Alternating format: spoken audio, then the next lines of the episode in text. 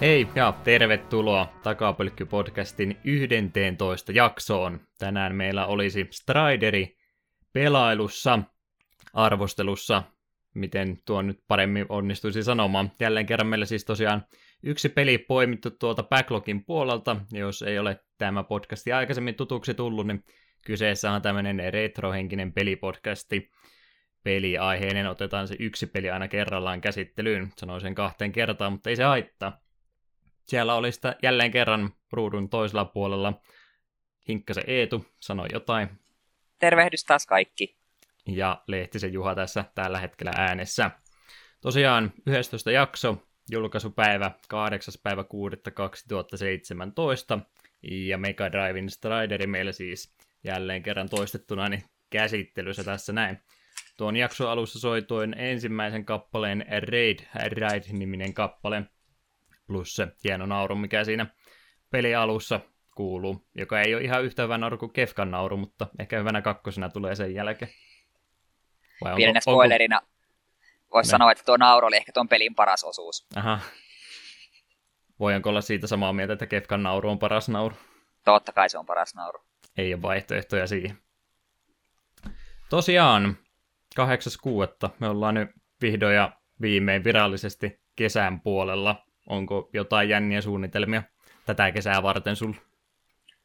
Aha, tuossa 3 viikkoa pitäisi lomaa pitää heinäkuun puolella, niin kai sitä pitäisi jotain keksiä. Kyllä siinä yksi mökkireissu olisi tarkoitus pitää, ja sitten jos sitä ainakin osan lomasta olisi ihan vaan kaikessa rauhassa. Akkuja latailemassa. Joo, ja 2 viikolla pitäisi vielä löytää jossain kohtaa lomaa lisää, kun täydet 5 viikkoa lomaa olisi käytössä. Rupesi ahistamaan ajatus, että yli 3 viikkoa kerrallaan lomalla, niin sovittiin, että 2 viikolle etsin paikan myöhemmin. Vähän videopelejäkin sinne ehkä sekaan. Ehkä ihan vähän. Ostaa uusia sinne hyllyt täytteeksi. Materiaalia tuleviin jaksoihin sille. 10 vuoden päästä sitten, kun ne on tarpeeksi vanhoja. Jep. Mitenkäs sinä? Vähän samaa mielessä tuosta, että tulee varmaan aika kiireinen mökkikesä tästä vuodesta ensinnäkin. Senkin takia, kun monta vuotta suostutteli vanhempia, että hei, nyt olisi aika hyvä paikka, että jos tuo mekin ostaisitte itsellenne ja pitkään sitä katselin. Ja nyt sitten viime kesänä tosiaan loppukesästä löytyi, niin ei ehtinyt silloin vielä niin hirveästi aikaa siellä itsekään viettämään, mutta nyt sitten tosiaan vähän paremmalla aikataululla, että hommaa siellä ainakin riittäisi kovasti, niin senkin puolesta sinne työleirille ainakin pääsee, jos ei liian rauhassa viittiä olla ja muutakin tuossa mökkireissua. Toivottavasti on tiedossa, katsotaan vielä mitenkä ne onnistuu sitten tuolta loppukesän puolta. Muuallekin pääsee lähtemään, mutta ne nyt ainakin päällimmäisenä mielessä, että ei tässä mihinkään hirveän kauaksi kumminkaan olla lähdössä. Senkin takia, että saadaan podcastit kesällä nautettu, että ei varmaan mitään taukoa tarvittu vai oliko mitään semmoista menoa? Ei pitäisi olla.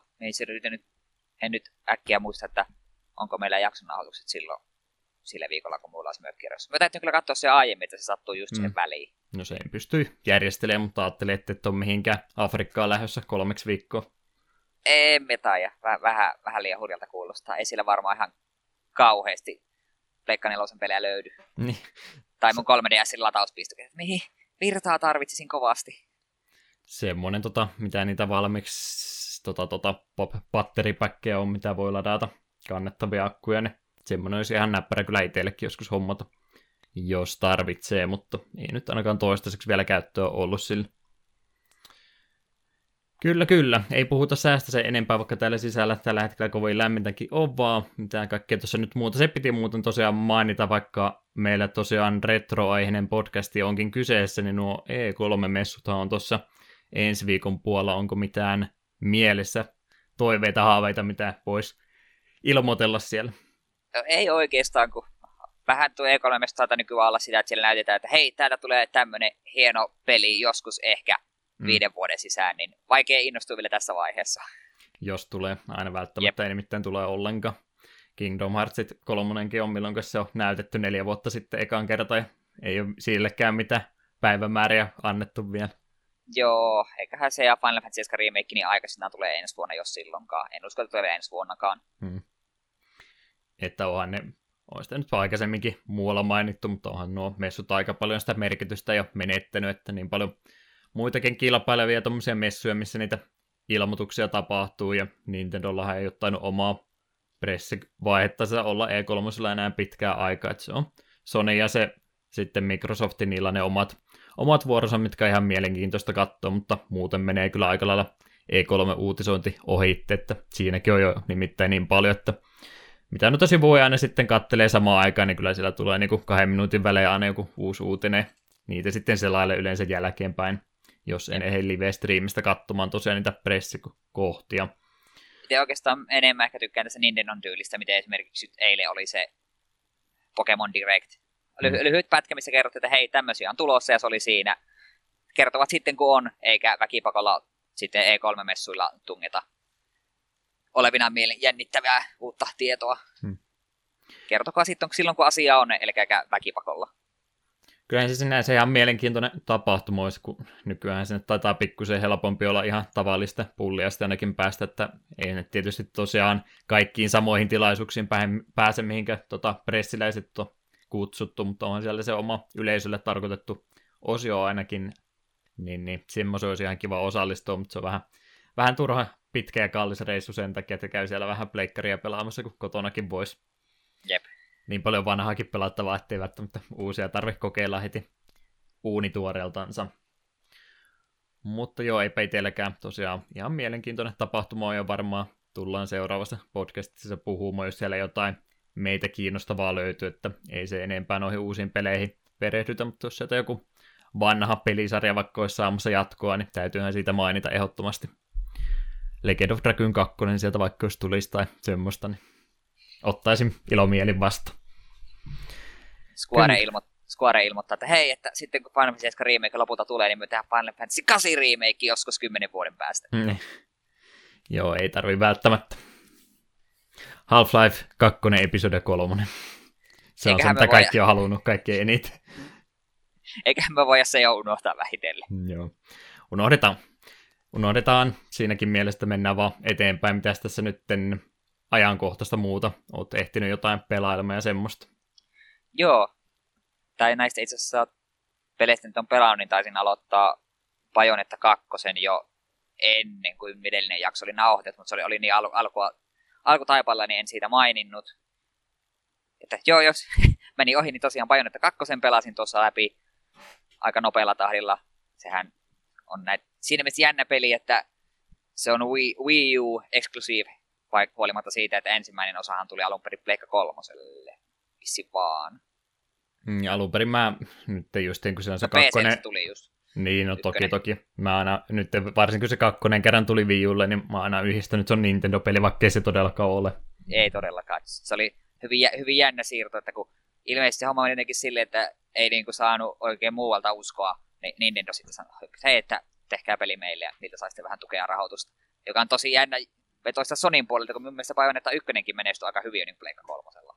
Että minkä takia Sony ei ollut silleen, että hei äkkiä meidän talliin sieltä. Nyt ne varmaan vähän potkii itteensä, että voi perkele. Mutta ei tarpeeksi hyvin kummiska. Niin. Milloin se on? 2010? 11? Jotain sellaista. Mekin tarkalleen, mutta minkin se joskus halvalla kaverilta ostin, se ykkösen. Ja siitä tykkäsin, niin sen takia tuo kakkonenkin tuli käytettynä. Nyt vihdoinkin poimittiin kaikki sitä kehoja. Olihan se ihan kiva. Just aivot narikkaa, kaikki vaan kumoon meiningillä. Meno niin kuin Devil May Cry-pelisarjaa hirveästi pelannut, mutta ilmeisesti aika paljon ollaan samalla tyylillä menossa. Olisi yhden Devil May Cryn pelannut, niin en siitä sen enempää saa sanoa. Ja me otan nyt pari kertaa sanoa siitä, että me en ole semmoisen räjähtävien toimintaelokuvien suuri ystävä, mutta jostain kumman syystä sitten peleissä se olisi ihan eri asia, että tuossakin Pajonetta 2 heti siinä alussa se taistelet enkeleitä vastaan lentävän suihkukoneen katolla samaan aikaan kuin joulupukiksi pukeutunut tumma mies, joka on jonkin sortin demoni, ajaa autolla seinää pitkin, niin on vasta, jes, tää on niin siistiä! Saa sentään vähän edes niitä räjähdyksiä itse kontrolloida, niin se on paljon hauskempaa heti. Jep, se on. Ja mitäkään tuosta muuta voi sanoa, että se on lisäpajonettaa. Jos tykkää Bajonetasta, niin tykkää varmasti tuostakin. Tarina oli vähän samalla mentaliteetiltä. Alkuun me pysyin kärryllä, missä mennään, sitten loppukohdassa homma meni vähän sekavaksi. Ja sitten totesin vaan, että täällä on demoneita ja enkeleitä ja mulla on noita, millä on se käsissä tiloissa aseet. Ei mun tarvitse kysyä kysymyksiä ja ihmetellä, vaan mun pitää vaan ampua kaikki. Pelin mekaniikat toimi, ja aika paljon samaa sitä tuttua, mutta vasta pelisarjan toinen osa, niin eipä se haittaa. On tässä vissiin nyt vähän jo ollut puheita, että Pajonetta kolmosta ilmeisesti vähän E3-messulta odoteltaisiin. Siitä johonkin tällaiseen olin törmännyt, että ainakin toiveikkaat fanit niitä odottelee. Ei mulla oikeastaan siitä, mitä muuta sanottavaa ollut, että se oli varsin mainio peli. Sitten sen jälkeen, kun se oli läpi, niin sitten ehkä mä halusin tasapainottaa sitä, että just aiemmin olin pelannut Final Fantasy 15, niin jossa saivat tuijotella 4 samaa jätkää koko ajan, niin ensin pääsin Bajonettaan ja sitten pelasin vielä Megadimension Neptunia V2 heti putkeen. Mie Neptunian aiemman osan Victorin me mainitsinkin silloin muutama kuukausi takaperin, kun me sen pelasin. Tämä tosiaan, että Megadimension oli sitten pelisarjan niin pääsarjan 4. osa Pleikka 4:lle. Ja se kirjoitetaan Megadimension Neptunia VII, joka ilmeisesti tarkoittaa V2, eli Victory 2. Joo, eli ei ollut 7 nyt kyseessä. Joo, ei ollut 7. Meni jo hämilleni, että kuinka monta näitä nyt oikein on tullut. Joo, semmoistakin vähän hassu. Niin, siis kyllä tuo suoraan jatkaa niin kuin Victorista, mutta Victorin tapahtumiin ei viitattu kuin ihan tosi nopeasti. Et siinä mielessä, että jos ei ole aiempia Neptunia pelannut, niin ihan hyvin voi niin kuin tuohonkin hypätä. Että se oli tuo pelisarja on vähän semmoinen, että ei ne täydellisiä ole, mutta jokainen peli on kuitenkin niin kuin parantanut. Ja oli tuo niistä paras, ei vieläkään semmoinen JRPG-klassikko, mitä halusin pelata uudelleen ja uudelleen, mutta mä olin ihan iloinen, että se tuli pelattua. Ja fanservicen määrä oli kontrolloitua. Se ehkä vähän hämmentä, että sen pelin aikana oli vissiin 5 vai 6 kylpykohtausta, niin se jossain kohtaa rupesi vähän miettimään, että onko nämä ihan välttämättömiä. Parissa kohtaa oli just, että hei, meidän pitäisi lähteä tuonne pistämään pahikselle jauhot suuhun, mutta käydään ensin kaikki kylvyssä. Okei, joo. Se on, kun mä välitän ihan liikaa siitä, mitä muut ihmiset minusta ajatteli. Mä en sen takia pystynyt näitä pelejä vieläkään pelaamaan, että suljettujen verhojen takana ja sitten ehkä joskus. No, liikaa fanservice. En tiedä, minä sain jonkin sortin immuniteetin liiallisen fanservicen, kun oli pelannut Senran Kaguran, joka heitti sen homman niin läskiksi, että ei mitään järkeä. Sillähän se varmaan ratkaisi, että kerralla vetää semmoisen, niin sitten kaikki muu menee ihan helposti. Niin, aina kun tulee vähän liikaa fanservicen, että no, tämä ei ole Senran Kagura, että siihen nähden tämä on ihan... Täällä ehkä vähän sivutangettina voi Senran Kagurasta mainita sen, että siinäkin pelimekaniikat toimi tosi hyvin ja se oli, sitä oli hauska pelata, mutta... Hahmo design oli vähän, sanotaanko nyt vaikka tämä yksipuolista, ainakin rintamusten kohdalta kaikilla hahmoilla. Ja niin, se fanservice oli vähän turhan paljon työnnetty. Ja tarina ja hahmot oli niin hirvittävää kuraa, että joku pari ekan tunnin jälkeen me rupesin vaan skippasin vaan kaiken, koska ei tämä ei ole menossa yhtään minnekään. Tämä on pelkkiä tekosyitä, että minkä takia nämä saa puhua toisessa rinnoista, että joo, ehkä me mennään eteenpäin. Ehkä minä ignoran tarinan kokonaan. Että niin syvälle Neptuunia ei ole kuitenkaan mennyt. Ja kuitenkin, kun Neptuunia kuitenkin on 4 pääsarjan peliä kaikki pelaanut, niin jollain tavalla me olin kiintynyt niihin hahmoihin. Siitä tulee välillä ihan hauskaa läppää. Ja ne hahmot on muitakin kuin käveleviä rintoja, sanotaan vaikka näin. Tämä on sama hahmokavalkaadi kumminkin. Joo, muutama uusi hahmo tuossakin tuli. Joo, ja muutama oli kokonaan pelattavaa. Ja jälleen ehkä fanservicen puolelta sanoi, että siellä on oikeastaan vaan muutama hahmo, jota katsoo sille, että okei, minä näen, että tällä haettiin sitä teinipoikien fanikuntaa puolelle. Sitten, mutta osalla hahmoista sitten design on niin kuin ihan perushyvä, animated design. Ei ole niin silleen mitään silmiinpistäviä niin kuin ratkaisuja esimerkiksi vaatetuksen kohdalta. Tietysti ne muutama poikkeus on, mutta ei kuitenkaan kaikki. Kyllä tuo sellainen pelisarja, että me, jos vähän niin kuin haluaa pelata vähän kieliposkella höpsyä japsiropea, niin mun mielestä Neptunia on ihan hyvä pelisarja siihen. Ja melkein suoraan voi hypätä tuohon 4, joskin ilmeisesti ne 3 ekaa, niin niistä on ne parannellut versiot myös Steamissä. Joo, ja ei varmaan kovinkaan iso hintaankaan. Joo, ei kovin kalliita tuskin ole. Ja jos nekin haluaa pelata, niin kannattaa sitten valita ne Steam-versiot, koska Pleikka 3:lle on ne alkuperäiset versiot, jotka etenkin se 1 on pelimekaanisesti niin kankee, että kun olin pelannut sen, niin minun vähän hirvitti, että uskallanko me pelata niitä enää muita.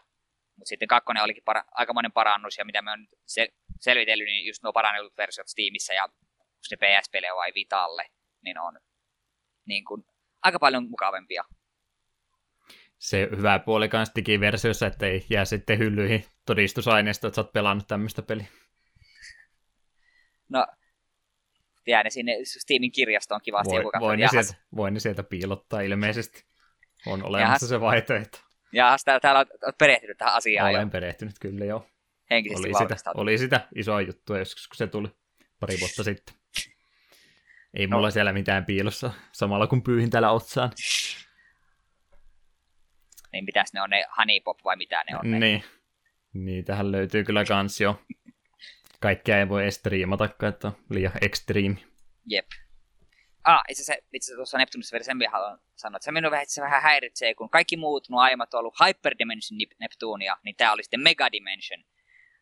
Häiritsee minua kovasti. Ensinnäkin minusta Hyper kuulostaa paremmalta kuin Mega.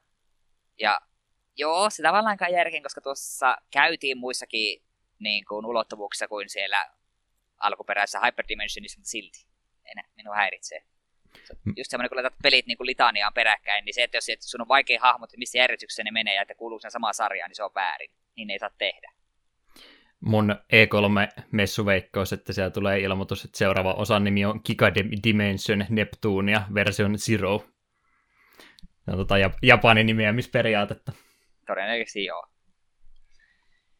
Joo, no ei varmaan. Semmoisia ainakin pelaa. Joo, ja itse asiassa nopeasti voisin mainita, että mitä nyt on kesken, niistä mä nyt en hirveätä tarinaa rupea vääntämään, koska ne on tosiaan vielä kesken. Dragon Age Originsia on pelannut muutaman illan Pleikka 3:lla. Sekin oli silleen, että mitäs me pelaisin. Sitten kattelin Pleikka 3:n noita ladattuja pelejä. Ai niin joo, tää oli plussassa 2 vuotta sitten. Pitäisiköhän tää pelata joskus, niin sen aloittelin. Ja se on tähän mennessä ollut ihan kiva, siitä varmaan ensi kerralla tarinaa enemmän.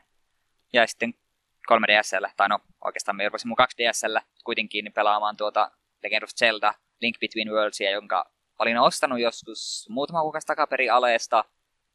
Viikko sitten laitoin konsoliin ja sitten pari iltaista rupesin pelaamaan sitä. Siitä nyt voi sanoa sen verran, että se tuntuu aika paljon samalta kuin tuo Link to the Past, joka on todella mainio peli, joten tähän mennessä siitä ei ole mitään valitettavaa. Siitä varmaan myös ensi kerralla puhun enemmän ja haluan myös kehua sitä lisää. Joo, sopii kyllä. Itsekin voi sitä. Sen vielä mitä muistaa, kun sen silloin pelailin viime loppuvuoden puolella. Se oli yksi niistä peleistä, minkä takia mä 3DS:ssä halusinkin. Se kyllä maistui todella hyvältä. Joo. Siinä on niin kuin nämä pelailut, mutta sitten nyt mainitaan aihe, mistä Juha jo kerkesi vähän innostua. Kun... Joo, ei tuo vihdoin viime kuunnellut jotain podcastia. Joo. On mahdollista. Harva ihminen tekee ensin itse podcastia ja sitten vasta sen jälkeen kuuntelee jotain muuta podcastia. No joskus näinkin päin. Mut podcastin aiheena on yllätys MTG, että MTG-blokki tulee tällä kertaa podcastin muodossa. Olit ensimmäistä kertaa unohtanut sen viime kerralla, niin nyt saat sitten edes vähän se MTGstä mainita. Jep, MTG-maailmassa ei muuten hirveästi ole mitään erityistä tapahtunut, niin ei turhaan puhuta niistä. Mutta tosiaan The Command Zone-niminen podcasti alun perin tutustuisin sitä kautta, että YouTubessa niillä on, siellä on ensinnäkin nämä kaikki niiden jaksot, plus sitten niillä on tämmöisiä erikoisjaksoja Game Nights lisänimellä, jossa ne pelaa ihan Magicia. Ja sitten siinä on tosi hyvin niin kuin tehty, että siinä selitetään joka vuoro, mitä kukakin pelaa, ja sitten vähän perustellaan siirtoja. Parin tunnin pelit tiivistetty 20 minuuttia silleen, että sulla ei kuitenkaan niin kuin mene mitään ohi. Todella nautillisena seurata. Sitten me rupesin katsomaan, että no, näillä on näitä ihan kunnon podcast-jaksoja kanssa.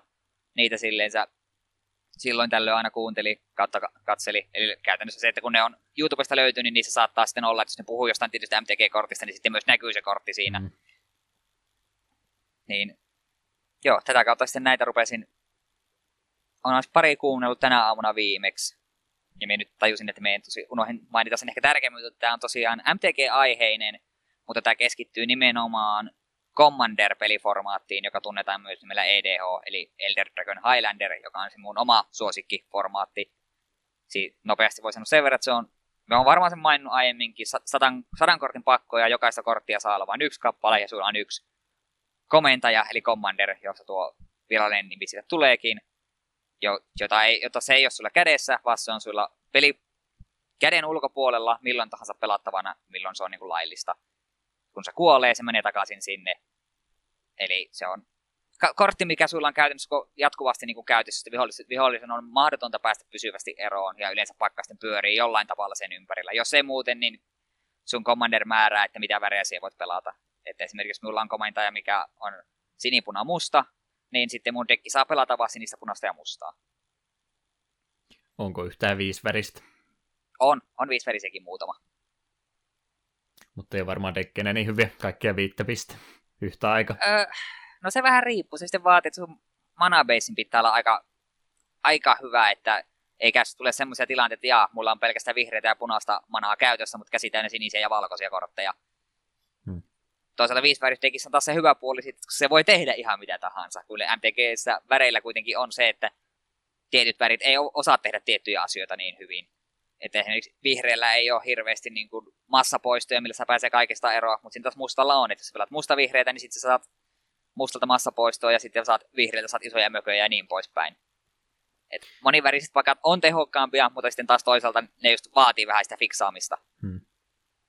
Mikä siinä formaatissa sillä suhu justiin iskenyt, kun yleensä mitä muilta tutulta kuulee, ketkä MTGtä pelaa, niin ne pelaa ihan normistandardeja vaan, niin siinä mielessä vähän erikoista tuntuu, kun sä sitä oot enemmän pelannut, että onko se, että ne pystyy useampi kuin kaksi pelaa yhtä aikaa vai no mikä? Kyllähän muillakin pakoilla voi pelata useampi kuin kaksi, mutta no, se on varmaan sen takia, että Commander on kuitenkin, se on kasuaaliformaatti. Siinä ei hampaat irvessä, tai no okei, sitäkin voidaan pelata hampaat irvessä niillä top tier dekeillä, mitkä voittaa vuorolla 2 tai 3. Mutta suurimmaksi ainakin minä saan tässä eniten iloa sille, että yleensä joka tiistai mennään tuonne paikalliseen liikkeeseen kaveritten kanssa pelaamaan, pistetään ison pöydän ääreen 4-6 henkeä, se ruvetaan pelaamaan. Sitten 2 tai 3 tuntikin saattaa yhteen pelin vierät, ja pelin aikana tapahtuu niin paljon, ja siellä voit pelata sellaisia isoja massiivisia spellejä ja kreatuja, kun normaalisti pelat standardia, niin se katsoo, että ai, tämä kortti maksaa 7 tai 8 manaa. Ei tämä pelattavaa, koska et se standardissa ikinä pääset tilanteeseen ja voit noin vaikka käyttää sun vuoron johonkin 8 manaa isoon mököön, etenkin vihollinen voi vaan poistaa sen. Mutta EDH:ssa kun pelit kestää pitkään, niin se voit pelata hassuja ja hupsuja kortteja, niin se on vaan kivaa. Ja sitten se myös antaa mun mielestä, niin kuin dekin rakentaminen on paljon mielenkiintoisempaa.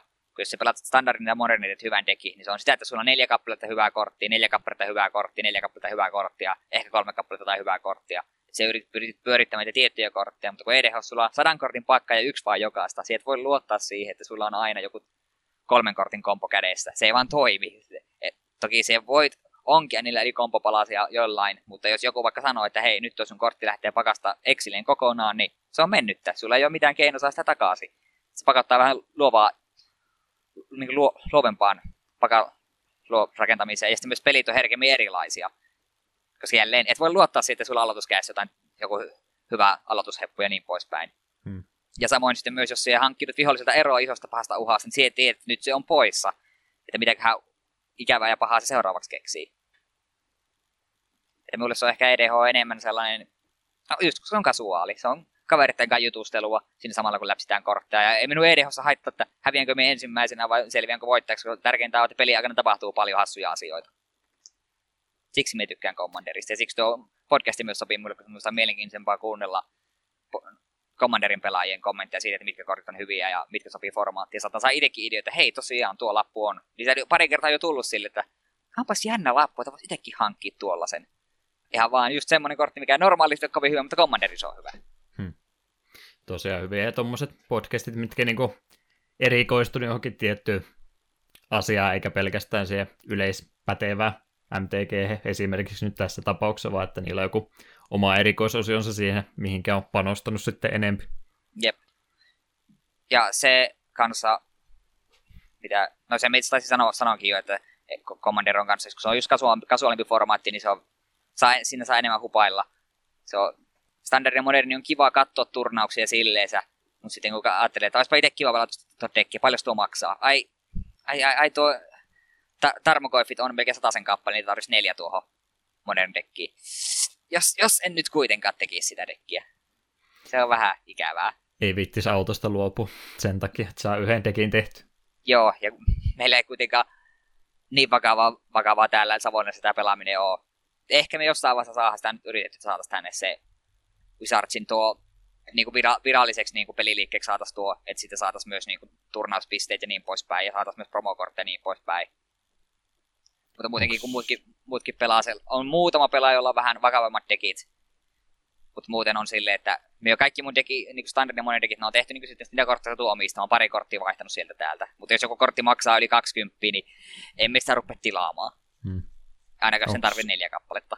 Siellä teillä tarpeeksi tilaa, että siellä pystyisi isommallakin porukalla pelailemaan, jos tulisi suositummaksikin vielä. Kerrallaan meitä mahtuu varmaan sinne 16 henkeä pelaamaan, tarvittaessa enemmän. Siellä on lisätila, missä varmaan kanssa pöydät. Pikkasen ainakin pelivara. Joo, ja meitä nykyään silleen pyörii. Ja kyllä me ollaan, täytyy joka kerta saa viime kuukausina niin turnaukset pyörimään, että 6 henkeä pitää ainakin olla. Joo, ihan sellainen aika normaali.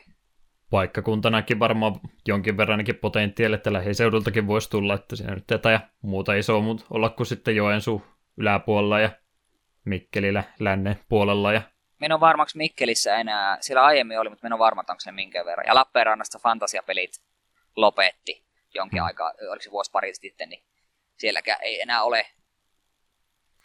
Semmoinen täytettävä aukko olisi selvästikin siinä. Jep. Eli hei, jos olette jotain Savonlinnan lähistöllä asuvia ja MTG kiinnostaa, niin tulkaa Vihdenlinnalle. Sieltä löytyy, ei tule ainakin. Kyllä löytyy. Ja Facebookista löytyy myös meillä ryhmä. Mainokset hoidettu ja MTG-blokki hoidettu. Kyllä. Ja no vielä mainostaa lisää, että jos ei MTG kiinnostaa ja olet Savonlinnassa, käykää silti Vihdenlinnassa. Hyvä liike. Löytyy videopelejä ja muutakin. Milloin se aloitti? Kun mä en siellä jostain kumman syystä ikinä tullut käyneeksi ollenkaan. No mekin siis vasta niin pari vuotta takaperin tietää, että se on koko puljo olemassa. Kaveri oli Facebookissa sitä suosittelemassa, että mikä tämä tämmöinen mesta on. Ja on se ilmeisesti pidemmän aikaa ollut. On vaan mennyt ohittaa. Se on siinä Olavinkadulla, siinä ainakin joskus samoissa tiloissa. Tässä meidän samoissa tiloissa niin aiemmin oli, sanotaan nyt, että aikuisten liike. Okei. Ei tarvitse enempää kuvailla. Joo. Onko se semmoinen, vai oliko se semmoinen liike, missä myytiin noita Neptunia-pelejä enemmän? Siellä olisi ollut pelejä myynnissä, me veikkaan, että ne olisi ollut vielä vähän roisimpia. Tämä selvä. Se vielä, että mikrofonin menit vaihtamaan viime jakson jälkeen. Aivan, tosiaan se viime jakson nauhoituksen alussa meillä tuli pieni ongelma, kun mun mikrofoni sanoi box ja mun äänet oli vähän hiljaisella. Onneksi Juha, kun on tuommoinen ATK-velho, niin sai editointivaiheessa ääntäni korotettua, mutta tuli sitten sittarista ostettua, oli tarjouksessa, muistaakseni enää mikä tämän nimi on, HyperXen Cloudcore headsetti. Täällä on ihan tuo Team Liquidinkin logo ja kaikki. Joo, HyperXen brändiä on viime vuosina ihan hirveästi mainonnan kautta sitten yritetty pinnalle tuoda, että niitä aina tuntuu Twitch-striimekin katsoa, niin jos ei adblocki ole päällä tai se jostain kumman syystä kiertää sen, niin sieltä yleensä tulee jotain HyperX-kuulokkeita justiin, että jep, ja ilmeisesti nämä kato just nämä Cloudcoret on niin kuin silleensä, niitä on niin kuin joku kalliimpiakin, en muista mitään, Cloud jotakin, ja sitten nämä on silleensä, ei ne parhaat mahdolliset, mutta niin kuin ihan hintaluokkaan nähden ihan pätevät. Nämä pitää, oliko nämä oikein hinta joku 780, niin nämä oli tarjoksi 40. Niin me totesin, että otetaan pois. Samalla tuli testattua, että mikkikö se meni paskaksi vai mikä siinä oli. Ja näillä sitten heti testasin, niin okei, nyt äänikä taas kuuluu. Että voi, minun fatality-kuulokkeet. Tai oikeastaan mikrofoni sanoi itsensä irti. Olit jo tykästynyt niin? No kyllä niitä pari vuotta tuli käytettyä silleen ihan aktiivisesti, niin on se vähän harmi. Mutta on nämä kyllä paremmat päässä. Samat oli teilläkin. Silloin joskus ihan ok oli, että en tiedä, kun sitä nyt jälkeenpäin katsoo. netistä arvostelua, ne kaikki tuntuu dissaava Fatalityn kuulokkeita hirveästi, että en tiedä mistä johtuu, mutta ihan okolta headsetiltä ne tuntui silloin aikanaan, kun niitä vielä käytti. Ainakin ne toimi porttihuumeena. Hmm. Jos joo, ei muuta. Sitten kun sä heität pallon mulle. Heitetään pallo sinulle. Aasin siltana podcastista toiseen. Sama juttu, että mäkin olen jotain unohtanut mainita, mikä olisi viime jaksossa ollut ehkä aiheellista. Mulle tosiaan semmoista podcastia suositeltiin kuin Serial-podcasti. Se on jo muutaman vuoden vanha, 2014 taitaa olla ensimmäinen kausi siitä tullut. Ja siinä mielessä vähän omituinen, että multa on mennyt kokonaan ohitte, koska se on ilmeisesti ainakin numeroittensa puolestaan yksi maailman kuunnelluimmista podcasteista, mitä on koskaan tehty. Näin tiivistelmän, että se on 10 vai 12 jaksoa, kun se oli se ensimmäinen kausi. Ja se ei ole niinku semmoinen ajankohtaisohjelma tai tämmöinenkään, mitä me tässä tehdään, vaan se oli niinku semmoinen jatkuva tarina. Tosi tapahtumiin perustuva juttu. Mä en nyt ole ehtinyt sen päähenkilön nime unohtamaan, oliko Adnan Said. Sen nimi on muslimitaustainen nuori mieshenkilö. Aikanaansa 90-luvun lopulla opiskelijana oli ollut tuolla Amerikan päässä. Ja hänet sitten tuomittiin murhasta, tyttöystävänsä murhasta. Ja nyt sitten tämä tapaus on ollut kylmänä yli 15 vuotta, ja sitä nyt sitten pikkuhiljaa ruvettiin jälleen kerran ottamaan uudestaan selville, että mikäs, onko tässä nyt kaikki tehty lain sääntöjen mukaan, vai onko tässä nyt sitten väärä mies tuomittuna tästä rikoksesta. Ja tosiaan tämä sitten se kertoja ääni on ollut aikanaan rikostoimittajana, ja häntä sitten lähestytti, että voisitko vähän tutkia tätä tapahtumaa, koska tässä nyt on jotain mätää tässä jutussa. Ja tosiaan se koko podcasti, niin mitä mä just yleensä itsekin podcastien mieleen, niin on tämmöisiä viikoittaisia juttuja, missä jutustellaan sitten ajankohtaista asioista, niin se on vähän enemmän just semmoinen audiokirjamainen ehkä kumminkin, jos sitä täytyy nyt muille kuvailla, että se on tosiaan tarinaa kertoo, se on tosi tarkkaan käsikirjoitettu ja tuo jälkikäteen sitten tuotettu, että siinä mielessä se on todella erilainen podcasti kuin mitä ensimmäisenä ehkä monille muille tulisi mieleen.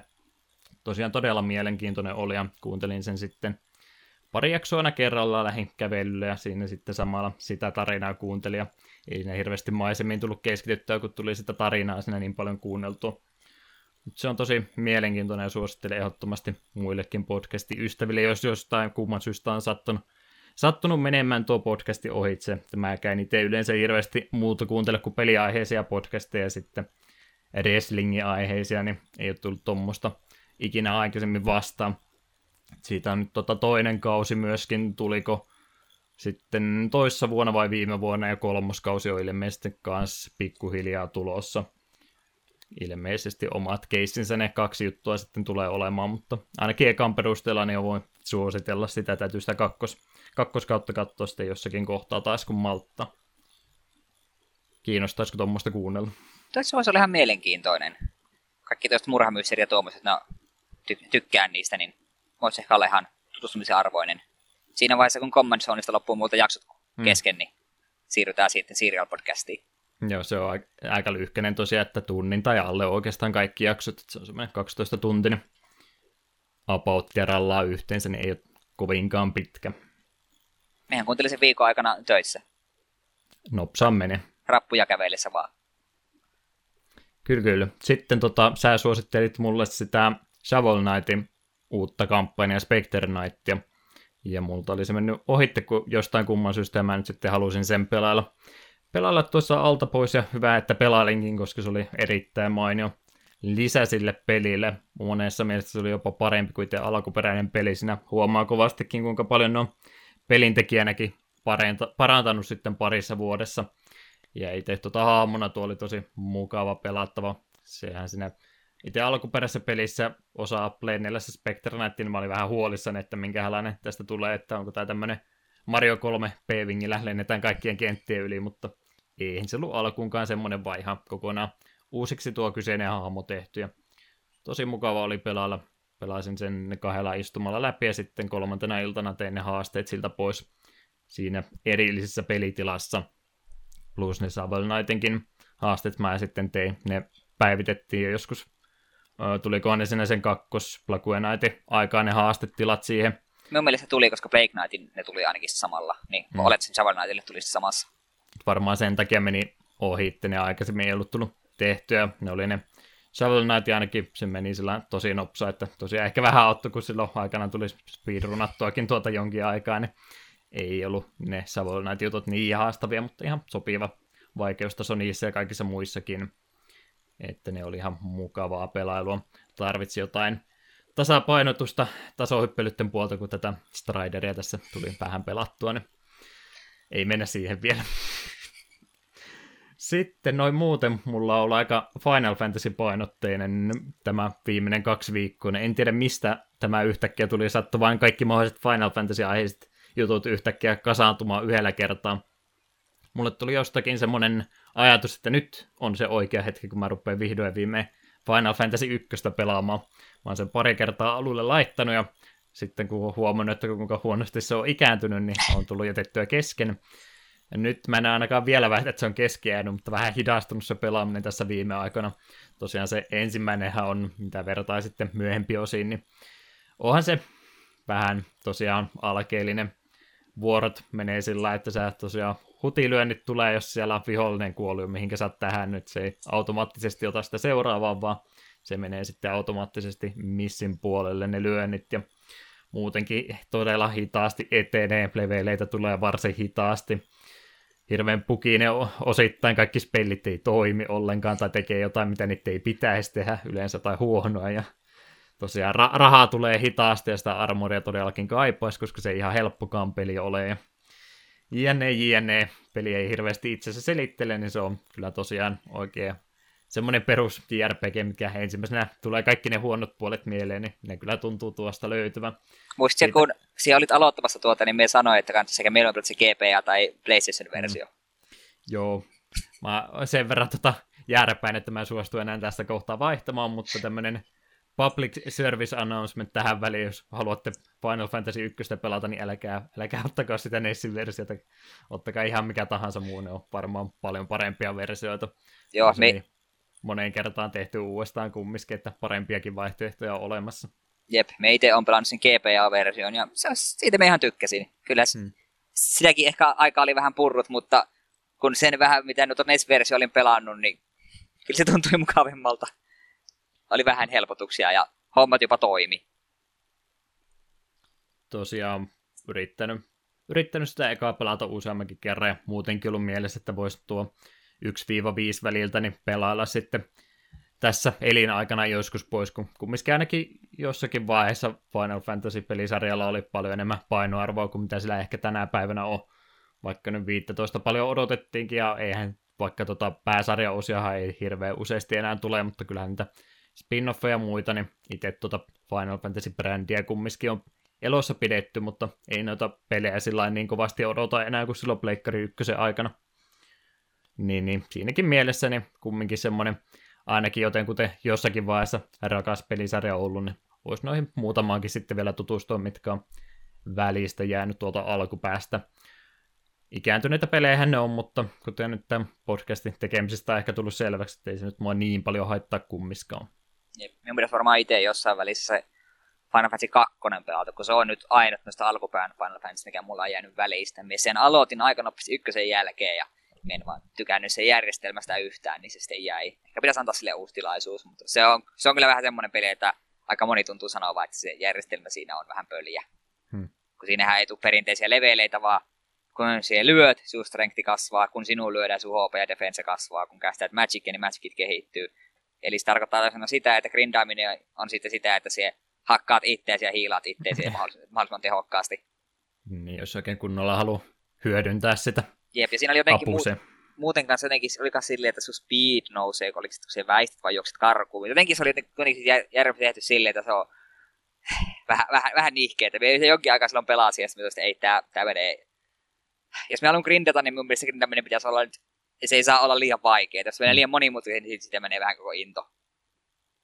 Joo, ei vielä standardeja ollut pelisarjalla siinä kohtaa, niin ymmärrettävä, että halunnut jotain muuta yrittää, mutta ehkä ei ole sitten oikein mennyt se versio. No ainakin sen huomasivat itsekin, kun 3 palasi enemmän 1.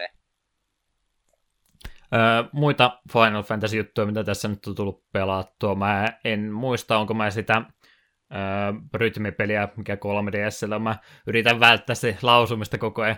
Teatrirytme meni ainakin jotenkin sinne päin. Niin, mä sitä pelailin aikaisemminkin jo tänä vuonna ja pelasin nyt sitten pikkasen lisää tuossa taas, kun innostui vanhoja Final Fantasy-kappaleita muistelemaan.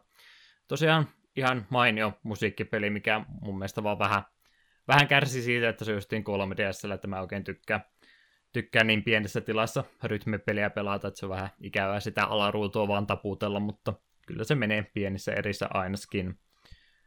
Ja sitten Let's Playtäkin tulin pitkästä aikaa katsoneeksi, otin tuon H.C. Palin Final Fantasy 8 pelailun nyt sitten käsittelyyn.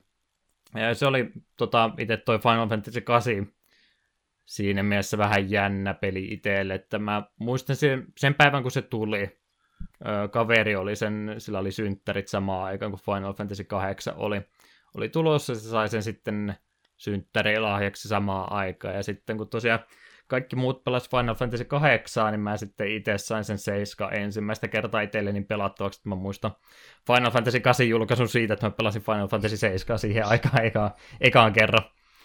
Ja monet siitä 8 tuntui sillä jonkin verran ainakin tykkäävä, ja mä en sitten itse siihen koskenut, kun vasta olisiko sitten taas käänteisesti ollut, että kun 9 tuli, niin mä taisin 8 vasta siinä ekaa kertaa pelata, mutta jäi tosiaan 8 pelaaminen moneen kertaan kesken. Se oli niin kuin varmaan se eniten aloitettu peli, minkä mä aloitin varmaan 4 tai 5 kertaa.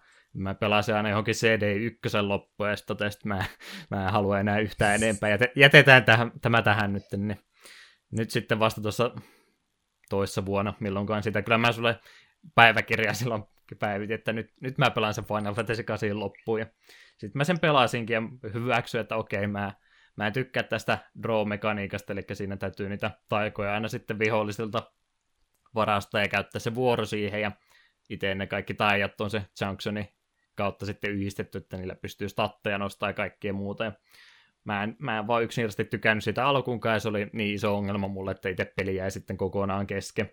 Mutta sitten kun hyväksyin se, että okei, mä en tykkää tästä, mutta pelataan siitä huolimatta läpi, niin se oli loppujen lopuksi ihan ok peli kaikesta huolimatta. 9 on Pleikkari 1 peleistä paras.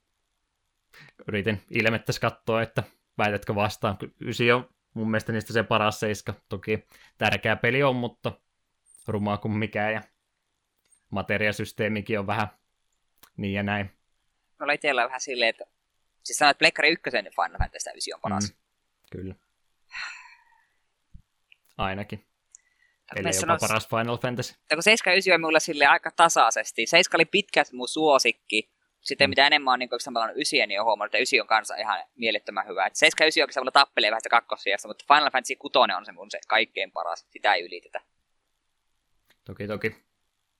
Mut joo, halusin kumminkin Let's Playtä nyt siitä katsoa, koska niin paljon aikaa olin se uudestaan siihen ekaan pelailuun ja sitten kaikkiin muihin keskeräisiin jättänyt ja todennut, että tosiaan vuodet vierii tässä ja mä kumminkaan ikinä ehdi kaikkia mahdollista peliä pelaamaan ja saatikaan sitten tommosia pelejä, mistä ei välttämättä niin paljon tykännyt, niin en rupea niitä uudestaan välttämättä ikinä pelaamaan, niin ajattelin, että pistetään toiselle ruudulle H.C. Palin tuo Let's Play siitä pyörimään ja siinä mielessä paljon paremmin pystyy siitä nauttimaan, että hän kyllä selittää oikein tarkkaan, miten näitä mekaanikoita voi hyödyntää parhaalla mahdollisella tavalla ja muutenkin sitten kun editoi siitä ylimääräiset grindaamiset, tappelut ja semmoiset pois, niin ihan mukavaa katseltavaa. Mä en tosiaan Let's Play-videoita enää moneen vuoteen kattelu ollenkaan, että se oli just silloin, sanotaanko 2008-2012, niin silloin tuli paljon enemmän Let's Play-videoita katsottua, varsinkin vanhoista retropeleistä, mitä ollut aikaisemmin pelannut, plus sitten omia suosikkia, mitkä muutenkin on ulkoa muistia. Se innottomana tuli sitten muutama itsekin aikanaan se tehtyä, mutta sen jälkeen niin en ole edes viittinyt katsella, että mä oon melkein mieluummin itse aina pelaillut. Mutta nyt poikkeuksellisesti sitten tuota 8 ainakin jonkin matkaa, mä tässä 20 jaksoa on katsellut ja ehkä loppuun astikin sitten. Joo. Enemmän on nykyään just niistä riimit tuossa pyörimässä, että sekin on vähän vienyt sitä aikaa siitä, ettei enää Let's Playtä jaksa katsella. Toisin tähän sen verran oman tuon kortelin kantaa kekoon ja sanoa, että Mulla on samat tuntemukset kasista itsestään, niin en sen enempää rupea avautumaan siitä, koska jos me rupean puhumaan siitä, että miksi me tykkää kasista, niin me ollaan tässä vielä tunnin päästä ja me vaan saa vaan lisää pökköä pesään, koska se on yksi mun vähiten suosikki Final Fantasyista. Mutta sitten H.G. Bailey on kyllä just semmonen, että jos JRPG ja nuo Let's Playt kiinnostaa, niin siinä mieskenen puoleen kannattaa kääntyä. Me on kattonut siltä tosi paljon. Viime aikoina ei ole, tai varmaan pari viime vuoteen kyllä näistä ei ollut aika enää riittänyt se senkin videoiden kattomiseen. Mutta silloin kun oli se kovin Let's Play kuume minullakin, niin H.G. Baileyä kyllä tuli katsottu päivittäin. Että se selittää tosi tarkasti ja hyvin ja se ei pelaa sitä silleen vasemmalla kädellä hutiloiden, vaan tosi yksityiskohtaisesti ja tarkasti ja optimaalisesti. Sitä on mukava katsoa ja sillä on ihan hauskat läpäät ja kaikin puolin hyvä heppu. Nykyään sitten kun itse kun Let's Playtä kun tulee katsottua, niin se oikeastaan keskittyy pari hassuun ihmiseen. Lähinnä Pro Jared ja sitten BBG ja Jeffin Let's Play-videot tulee katsottua niin kuin aina päivittäin. Muita aina silloin tällöin. Se just vähän on noiden Let's Playten kanssa, että mä oon oikeastaan kaiken semmoisen kattonut, mitä mä oon jo halunnut katsella. Ja jos ei välttämättä oikein hieno persona ole, niin mä en jaksa samasta pelistä montaa eri versiota katsella kummiskaan. Ja sitten jos on tosiaan semmoista peliä, mitä ei ole itsekään pelannut, niin mä mielellään en halua sitten ulkopuolisia vaikutteita, vaan mä haluan sen itse pelata ekaa kertaa. Niin sekin vähän selittää varmaan, miksei niin hirveästi tullut katsottua. Tuo H.C.-peli kyllä tosiaan ihan mainio ollut. Tähän on just noihin JRPG-ihin erikoistunut. Ihan mielestäni korkealaatuisia Let's Play-videoita niistä sitten tekeekin, että on asiaan kyllä perehtynyt. Ja ei ole semmoinen persona, että nyt välttämättä koko ajan täytyy sitä omaa persoonansa sinä tuodaan esiin, että kyllä se peli on siinä se pääroolissa kummiskin. Niitäkin aina välillä näkee tosiaan, jotka keskittyy siihen huutamiseen enemmän kuin pelaamiseen. Niitä ei ainakaan enää tässä vaiheessa enää siedä. Ehkä joskus vähän jakso. Mutta joo, siinä nyt aika lailla pääpiirteittäin Overwatch jatkuu pelaaminen edelleenkin. Mulla on se sääntö yleensä ollut, että se on se 3 viikkoa, mitä mä jaksan, ja sitten mä vaihan seuraavaan, mutta jos 3 viikosta mennään ylitteen, niin sitten on taas varmaan keskittyy siihen vähän paremmin pisemmälläkin aikaa, ja tuo sääntö on nyt rikottu, että varmaan kesä on aika Overwatch-täytteistä sitten, ainakin siihen asti, kunnes Diablo on se Necromanceri tulee, niin sitten varmaan Diablo-vaihe taas tulossa. Ei ole siitä vielä se enempää tietoa, että milloinka tulee, mutta tänä vuonna varmaan ehkä. Katsotaan, E3. Blitzconissa ne yleensä tuommoiset ilmoittaa, mutta se nyt on vasta aika kaukana seuraava, että ei sinne asti varmaan oota. Yep. Gamescomissahan ne yleensä on kanssa aika paljon ilmoituksia tehnyt. Sehän on kanssa loppukesästä, muistaakseni Gamescomit Saksassa. Joo, en mennä yhtä psykärille milloin mitäänkin. Tuntuu, että koko ajan jotakin tapahtumia julkisuustilaisuuksia. Niin. Haluaisitko aloittaa omaan tapahtuman? Savonlinna, Savokone. Voi olla, että ihan kauheasti ei. Ja kovin monipuolista ei olisi välttämättä siellä ilmoitusta. Muutama kuuntelija tarvitaan vielä lisää ennen kuin saada oma koni pystyyn. Ei saada Hartwall-areenaa vielä ihan tällä hetkellä täytetty valitettavasti. Yhden nakkikioskin ehkä sieltä voi varata. Se riittää tässä vaiheessa vielä. Jos me palkkaamme on MTG-kaveriporukasta esittämään meidän faneja. Niin. Yksi iso pöytä MTG-pelaamiselle, yksi pieni pöytä, että saa se JRT-telkkarin siihen. Sitten pelataan jotain Crash Team Racingia siellä porukalla nakkikiskan vieressä. Villit messut tulossa. Alkoholia saa tuoda mukana. Tämähän on aika lailla valmis konsepti tässä meillä tällä hetkellä. Ei tarvitse enää mitään muuta. Ensi kesänä siis. Vitsit vitseinä. Mennään eteenpäin. Alkuhypinet on tässä vaiheessa aika hyvin suoritettu. Siirrytään sitten eteenpäin uutisotsikoihin. Sitä ennen pieni välipreikki, jonka aikana soivat Striderista kappaleet Coop ja Driving Wheel.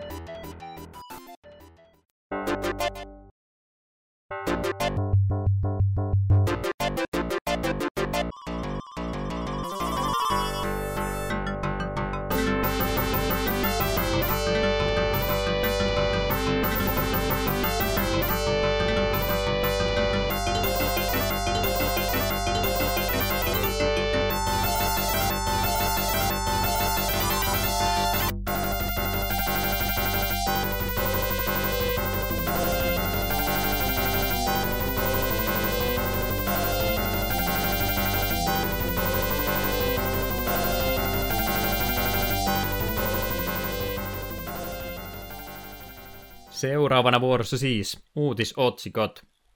Ja meidän podcastin historian aikana nyt taitaa olla ehkä täysin uutisotsikkosegmentti jälleen kerran. En tiedä, mitä tapahtui viime parin päivän aikana. Tuli kovastikin mielenkiintoista uutisointia, ainakin semmoista, mitä me voidaan tässä meidän podcastissa käydä läpi, niin eihän tuo haittaa oikein kunnolla täytettä nyt sitten tähän väliin. Tavanmukaisesti ei tuo yleensä aloittanut tämän vaiheen. Joo. Ensimmäinen uutinen koskettaa Nintendo Switchin online-palvelua. Siitä tuli ilmoitus, että se saapuu 2018 vuoden puolella, ja hintaa sille kertyy $20 vuodessa, ja ilmeisesti euroissa myös niin €20 vuodessa, että hinnalla ei ole pilattu. Ja kaikki olemassa olevat nettiominut pysyy kuitenkin ilmaisina tähän julkaisuun asti, että jos ei palvelua aio ostaa, niin vielä kuitenkin saatte Mario Karttia netissä pelata. Ja siitä aiemmin, kuten ilmoitettiinkin, niin itse Switch ei niin kuin, tue voice chattia tai online-odotustiloja, mutta näitä varten sitten julkaistaan erillinen sovellus älylaitteille, kuten älypuhelimille ja pädeille, jolla sitten, jonka pitäisi ilmestyä tänä kesänä. Ja se, mikä kiinnosti meitä kaikkein eniten, oli tämä, että aktiiviset tilaajat pääsevät käsiksi Nintendon klassikkopeleihin. Aiemminhan oli tämä ilmoitus, että tulisi yksi kuukautta vaihtuva peli, mutta nyt tämä muutettiinkin, että Nintendo tarjoaa tietyn katalogin pelejä, joita kaikkia pääset pelaamaan niin, vapaasti niin kauan kuin sulla on tilaus voimassa. Ja sitä valikoiman laajuudesta meillä ei ole vielä mitään hajua. Lehdistötiedotteessa näytettiin esimerkkeinä Super Mario 3, Balloon Fight ja Dr. Mario, eli voidaan olettaa, että nämä kolme ainakin kuuluisiin katalogiin ja alkuun mennään vain NES-peleillä. Kuten ilmeisesti sanottiinkin, että alkuun tulee vain NES-pelit ja oli puhetta, että NES-pelit on harkinnan alla. Ja sitten sen lisäksi näihin peleihin on luvattu, että näihin lisätään online-ominaisuuksia. Ja ainakin Switchin omassa ilmoituksessa, mikä me itse näin, niin siinä luvattiin jopa online-multiplayeria. En tiedä, koskettaako tämä kaikkia näitä pelejä, en usko. Mutta jos se tietyissä jo on, niin se on jo musta aika hemmetin siistiä. Että me itse ainakin henkilökohtaisesti on tosi innoissani tästä, mitä mieltä Juha sinä olet. Joo, niin monta vuottahan tässä nyt on puhuttu ja haaveiltu sitä, että jonkinlainen Netflix-tyylinen palvelu olisi tosi hieno olla olemassa vanhoille peleille tai ylipäätänsäkin peleille, mutta varsinkin nyt vanhoille, kun ne on aina ollut semmoisia, että ostat se yhden pelin ja se on linkattu siihen sun laitteeseen ja sitten joudut taas ostamaan se uudestaan, mikä ei kuluttajia palvele alkuunkaan, vaan ainoastaan itse julkaisijaa, niin. Nyt tämä rupeaa pikkuhiljaa tuntumaan siltä, että se taitaa todellisuudeksi muuttua. Erittäin hieno edistystä tältä kannalta ainakin luvassa, että vaikka nyt ei aluksi mitään kuuta taivalta luvatakaan, niin tämä nyt kuitenkin meinaa sitä, että siellä nyt sitten infrastruktuuria ruvetaan kehittämään tälle, ja vaikkei aluksi paljon olisikaan, niin ei sulje sitä, etteikö sitä tosiaan pysty sitten tulevina vuosina täyttämään aina enemmillä peleillä, niin kyllähän tämä aika positiivinen juttu on kaiken kaikkiaan. Jep, ja siis myös ehkä suuri yllätys oli tuo, että hinta on vain €20 vuodessa. Se on tosi pieni niin kuin hinta. Senkin voit ostaa kuukaudeksi €3, eli €8 3 kuukaudeksi. Et sille jos miettii niin PlayStation Plussaan verrattuna, joka on se €50 vuodessa. Ja sun pitää koko ajan olla lataa varmistaa, joka kuukausi aina muistaa merkata ne pelit ostelussa, vaikka et heti haluaisikaan pelata, niin tässä taas sitten sitä ongelmaa ei ole. Katsot, että tänne valikoimme lisättiin tämmöinen peli. No, me voi ladata sitten, kun tekee mieli pelata sitä. Ei tarvitse heti olla klikkaus nyt merkkaus osteluksi ja lataa se valmiiksi, että sitten se häviää sitä kokoelmasta jossain välissä. Sen verran mä yritän mustia pilviä nyt kumminkin kutsua taivaalle, että onko 20 vuodessa jopa liian vähän, jos ottaa huomioon sitten tosiaan tämä valikoima, mitä sitten rupeaa tulematta. Jääkö se sitten tosiaan Mario-peleihin ja semmoisia, että ruvetaanko me Squaren vanhoja pelejä saamaan tuota hintaa vastaan ollenkaan, että jääkö ne vaan pelkkiin first party peleihin. Niin, no se on vielä vähän kysymysmerkkinä. Ja sekin tietysti voi olla, että tuo €20 vuodesta ja $20 vuodessa niin on joku semmoinen tutustumistarjoustyyli, niin että ehkä se on ensimmäisen vuoden, sitten saattaakin olla, että seuraavan vuonna se on ehkä vähän hintavampi, että ne yritetään sillä ehkä vähän houkutella meitä. Mutta jos valikoima on edes kohtalainen, niin minun mielestä tuo hinta on aika lupaava. Joo, se, että just tommosenaan niin toi on ihan mainio diili, ja tosiaan kenellekään työssä käyvälle ihmiselle nyt tuo varmastikaan mikään isompi ongelma, ja välttämättä opiskelijoillekaan, että 20 vuodessa nyt menee, jättää se yhden kaljakori ostamatta, niin ehkä siitä selviää kumminkin, niin ei ole iso summa alkuunkaan, ja tosiaan sillain, jos useita konsoleita pitää yhtä aikaa taloudessa, niin Mä en välttämättä haluaisi sekä pleikkari plussaa pitää, jos mulla Xbox One oli, niin en välttämättä sitä goldia haluaisi siinä, mutta tämä menee nyt toisen rinnalla ihan mainiosti. Tosiaan siitä, mitä tuossa mainitsit, että olisin oikeastaan valmis enemmänkin maksamaan, jos vastaisit, että tulisi vaikka SNES-pelejä siihen vielä lisäksi, ja maksaisin vaikka 100 vuodessa, jos olisi sinne aina Gamecubeen tai Wiihinkin asti vanhoja pelejä pelattavaksi, niin jos siinä on semmoinen porrastusvaihtoehtokin vielä olemassa, niin saattaisin kyllä hyödyntää, jos sillä tosiaan vastinetta sitten tulee tuon retropuolen kanssa. Se olisi ihan hyvä niin kun, toimintamalli, niin ne oltaisiin antaisiin porrastetun ja sitten pitää korkeammalla portalla alti sitä isomman niin konsolivalikoiman pelejä se antaisi sulle. Se olisi varsin mainio. Välisin kyllä varmaan suorilta, että se voi sanoa, että ostaisin sen kalleimman. Joo, Nintendolla kaikki eniten tuota historiaa kumminkin tämänhetkisistä valmistajista on. Siinä mielessä olisi ihan aiheellista. Nintendo voisi nyt tämän asian suhteen olla sitten se ura-uurtaja, jos ei missään muussa ole. Jep. Ja sen me haluan vielä mainita, mistä me olin heti innoissani, sitten vähän pudotettiin maankamaralle, mutta sitten löytyy taas todisteita parempaan, että kun luvattiin nettiominaisuuksia, me innostuin just online multiplayerista, sitten siellä vähän toputtelit minua, että no, eipä tuskinpa, mutta sitten kun Switchin omassa ilmoituksessa, joka Switchin siellä news-osastolta löytyy, niin siinä oli, että with added online multiplayer, niin mä olin silleen, koska en tiedä kuinka usein tulisi Dr. Mario pelattua netissä, mutta jos pelivalikoimaan tulee vaikka Nintendo World Cup, niin mie tuun 100 varmasti haastamaan sieltä matsia. Siitä ei ole epäilystäkään. Joo, se just, että se mikä niin kuin emulaatio on hyvä puoli ollut, että se on niin paljon kätevämpää ollut kuin mitä tuo nykyisellä on ollut, mutta sitten jos ne pystyy tuomaan just tuommoista online-pelaamista, mitä ei emulaattoritkaan pysty, tai no kyllähän niitä on olemassa tosiaan nettipelejä emulaattoritekin kautta, mutta jos niissä niin kuin paljon parempaa materiaalia pystyy ja palvelua tuottamaan itse Nintendo rahaa vastaan, niin sehän olisi niin kuin erittäin mainiota. Siinäkin mielessä vähän piraatismia karsisi, vaikka ei nyt niin pahoillaan taikaan olla noiden romien suhteen, että no huono nyt vähän niistä aina suutahtaa, mutta ei sitä nyt ainakaan vielä putkaan joutunut. Jep. Ja tämä siinä mielessä kanssa me yksi päivä rupesin miettimään, että siinä olisi tosi näppärä meidän kannalta, jos tuonne valikoimaan tulee vaikka jotain semmoisia Nintendo-pelejä, mitä me haluttaisiin käsitellä meidän podcastissa, niin sitten se on hyvin helppoa vaan napata Switchi päälle ja pelata se. Nimenomaan joo. Tosiaan sen takia vähän yritä toppuutella, että tosiaan paljon tässä nyt luvataan potentiaalia vaikka mihin, mutta mä en vaan halua satuttaa itseäni ja toivoa liikaa. Niin siinä mielessä vähän täytyy jarrutella, mutta kyllähän tämä nyt ainakin, jos ei muuta, niin nokka osoittaa nyt ainakin oikeaan suuntaan, että se on nyt sitten Nintendosta kiinni, että kuinka pitkälle sitä polkua mennään eteenpäin. Se kumminkin vaikka nyt enemmän retropuolta tästä käydäänkin läpi, niin siinä mielessä sitä vanhaa tuttua Nintendoa ainakin tuli tuo, mitä tuossa oli toi sovellusjuttu, että 2017 ja pitää erillinen sovellus älylaitteille olla, että saadaan voicetit ja nämä näin. Tämä kuulostaa kyllä niin Nintendo-ratkaisulta kuin olla ja voi. Joo, se oli tämä, ja alun perinkin silloin kun se tuli, niin se oli musta vähän kyseenalainen ratkaisu, mutta kai niillä on joku hyvä peruste siihen, en tiedä. Että onhan tuossa Switchin laitteessa, niin on siinä kuulukepaikka, mutta eikö niillä mukaan sitten mikrofonia pysty samaan kautta vetäisemään? Onko se vaan pelkälle, onko se tekniikka pelkästään äänellä, vai olisiko siitä mikrofoniakin saanut samasta lävitse, että olisi joku adapteri ollut välillä, mikä yhdistää sitten molemmat piuhat, niin olisi kuulostanut paljon helpommalta ratkaisulta, mutta tiedä sitten, jos ei laitteessa itseasiassa tukea ole, niin eihän se sitten toki onnistu.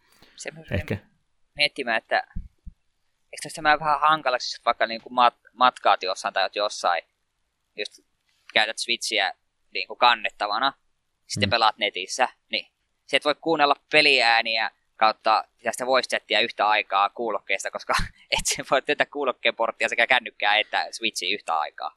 No siis kun ne näytti sitä Splatoon 2, kun siitähän on ne kuulokkeet, omat brändätyt versiot tulemassa, niin ainakin mä sen käsityksen saan, että ne pitäisi miksata kyllä sekä peliäänet että sen puhechatin sitten jotenkin, mutta en tiedä, että tarviiko se mitä siihen välille sitten.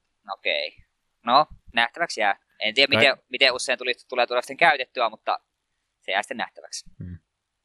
Että tosiaan vähän omituinen ratkaisu, että en tiedä, onko se sitten vaikka näihin nykyisiin peleihin, että onko se ne tehty semmoiseksi, että ne ei ollut ottanut huomioon ollenkaan tuota juttua, että pystyykö tuolta korjaamaan myöhemmin vai mikä on homman nimi, mutta ihan sama. En hirveästi vitsi, en ole online vielä Mario Karttiakaan suostunut pelaamaan netissä, niin enkä Splatoonia varmaan osta jne. Niin voi kyllä olla, että jos myö kahdestaan jotain Switchille nettipeliä pelataan, niin meillä on sitten varmaan Skypen kautta puhelu, että se ei siinä mielessä vaikuta. Sen takia just tuommoinen erillinen älylaite siihen välillä on niin typerä ratkaisu, koska miksei sitten Discordia tai Skypeä tai jotain semmoista mieluummin käytä, kun ne on jo olemassa. Niin. Ja niistä ei tarvitse erikseen maksaakaan ollenkaan. Mä ainakin ymmärsin se, että se sovellus mikä tulee, niin siitä on olemassa ilmainen versio, sitten maksullinenkin versio. Että en tiedä mitä ne jättää maksuttomaan versioon ja toisinpäin. Maksullisessa versiossa siihen saat jonkun Mario-taustakuva samalla, kun pelaat.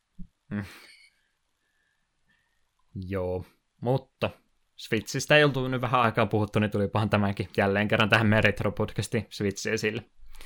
Mutta ehdottomasti iso uutinenhan tuo nyt tässä oli, mitä viime viikkoina tapahtunut. Jep, ja semmoinen, mikä koskettaa meitä molempia. Sitten toinen vähän samankaltainen, en sano uutinen, mutta sanon huhupuheita ja jonkinlaisia perusteitakin tälle, tai perusteluita tälle huhupuheelle on, että tämä saattaa perustua myös tosiasioihin. Eli spekulaatiot semmoisesta maksullisesta palvelusta kuin Sega Forever on tässä viime aikoina kiihtynyt jälleen kerran. Tuosta oli aikaisemmin vähän uutisointia vuoden vaihteen tienoilla, että Sega oli tuon brändin jo itsellensä hommannut. Mä oon varmaan sanonut sanan brändi jo 5 kertaa tämän jakson aikana. Se on päivän sana. Tosiaan Sega Foreverin nimellä on noita sosiaalisen median tilejä ollut aikaisemmin viime vuoden puolesta asti olemassa. Ja nyt oli sitten yksi käyttäjä tuolta Filippiinien suunnalta ottanut kuvankauppauksen tuosta iOS:n kaupasta ja siihen tulleesta Comic Zoneista. Ja siinä valokuvassa sitten oli semmoisia vihjeitä, että tosiaan tämä Sega Forever-palvelu olisi jossakin vaiheessa tulossa. Ja siinä sovelluksessa, mistä se kuvakauppaus oli otettu, niin siinä oli tosiaan mahdollisuus pelata sitä peliä joko mainosten kanssa tai sitten maksua vastaan myöskin ilman mainoksia. Ja sieltä oli sitten mahdollista myöskin liittyä tähän Sega Foreverin postituslistalle. Sega ei itse ole vielä mitään sen enempää tuosta palvelusta kommentoinut, joten senkin takia tämä on vielä tässä vaiheessa pelkkää spekulointia. Kyseessähän tosiaan voi olla, että ne on vain jonkinlaisesta mobiilijulkaisusta, ehkä Sega Forever on vaan tuommoinen erillinen nimeke, jos ne rupeaa enemmän noita mobiilikäännöksiä tekemään, ettei välttämättä mikään palvelukaan ole kyseessä. Ja ylipäätänsäkään mistään konsoli- tai PC-versiosta nyt ei ole yhtään mitään juttua ollut, että tuokin pelkkä kuvakauppaus oli tosiaan siitä mobiililaitteesta. Että tiedä menee, että mikä tämä homma nyt sitten mahtaa olla, mutta otin kaikesta huolimatta tähän käsittelyyn, kun tämä vastasi aika lailla tätä Switch-palvelua tämä juttu.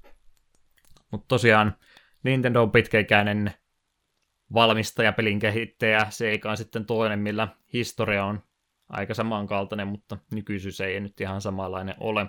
Mutta kyllähän siellä Segalla myöskin sitä kirjastoa paljon olisi. Ja näin nyt sitten tulee tosiaan molemmat jutut yhtä aikaa, että Nintendolla olisi nyt jotain palvelua tulossa, että voisi vanhoja pelejä pelata, ja nyt merkit olisi ilman, että Segalla olisi ehkä jotain samankaltaista tulossa. Jaksaisitko kautta pystyisitkö molemmista maksamaan, jos tulisi Segaltakin vielä oma palvelunsa? Se vähän riippuu siitä, että tuleeko tuo jollakin konsolille, vai jos olisi pelkästään joku mobiilijuttu, niin sitten jättäisi suosiolla pois. Ei minun ennen kännykällä ruveta Sonicia pelaamaan. Mutta jos tulisi vaikka Switchille tai Pleikkarille, en tiedä, se riippuu jälleen sitten pelivalikoiman koosta. Et kyllä minulla itsellä on kuitenkin niin kuin nostalgia enemmän niin kuin Nintendoa kohtaan ja enemmän pelejä, mitkä siellä kiinnostaa. Mutta toisaalta taas sitten, jos Sega Forever tulee tuollaisena palveluna, sitten siellä Streets of Rage, niin sitten se on menoa. En osaa siitä kieltäytyä.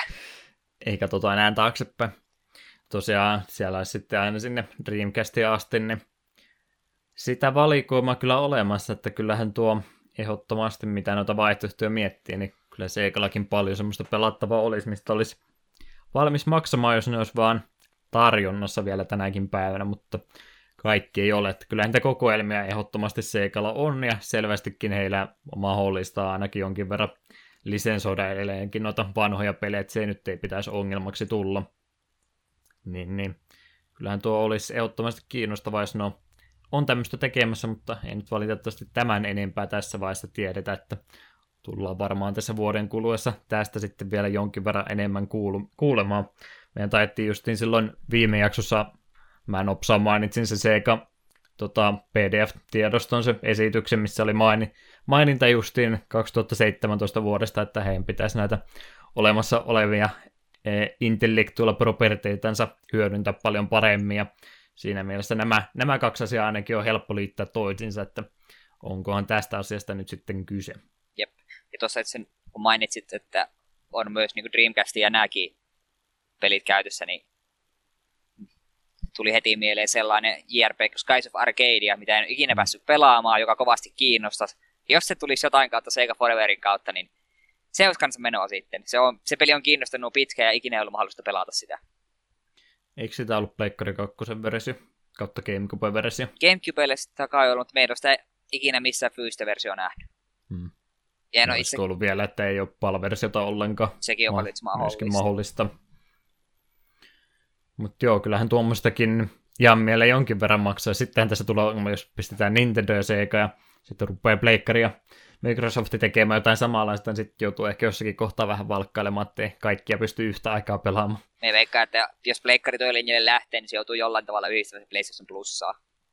Plussa on kritisoitu paljon viime aikoina pelivalikoimista, vaikka sille me aina naureskellaan ihmisten kommenteille, kun ollaan itse oltu ihan tyytyväisiä, mutta veikkaan, että etenkin jos tuo Switchin online-palvelu, jos sitä Sega Forever tulee vielä siihen rinnalle, saa hirveästi suosioita, niin kyllä ne Sonylla joutuu jotakin tekemään. Se tosiaan nyt tässä vaiheessa ainoa mikä oli tosiaan yhden käyttäjän kuvan kaappoista, nyt ei vielä paljon ole, mutta tosiaan jos se pelkkä mobiiliversio on, niin täytyy kyllä myöntää itsekin, että ei siinä tapauksessa ei huvita kosketusnäytöllä tuommoisia pelailla, että silloin muistan, siitä nyt on varmaan vuosikymmen, kun mulla oli vanha Nokia-puhelin, niin siinä oli valikkoja, mentiin sillä semmoisella isolla painikkeella, se laitiin vielä ees takaisin, mä muistan, että mä olin siihen ton ekan Sonicin joskus jotakin kautta ladannut, joku se oli sitä varten tehnyt, ja siinä vaiheessa se oli ihan hauska, koska se niin kuin, oli hieno saavutus, että tämä toimii mun puhelimella, mutta ei sitä hauskaa ollut pelata kumminkaan. Nyt on niin paljon muitakin vaihtoehtoja, että ei tarvitse sen takia nyt enää tehdä mobiiliversiota kumminkaan. Et siihen mä se justiin toivon, että olisi vaikka se PC oma softansa sitten vaikka olemassa. En tiedä, suostuuko mikään noista konsolipuolista omaa kauppaansa niille tekemään. Tuskinpa.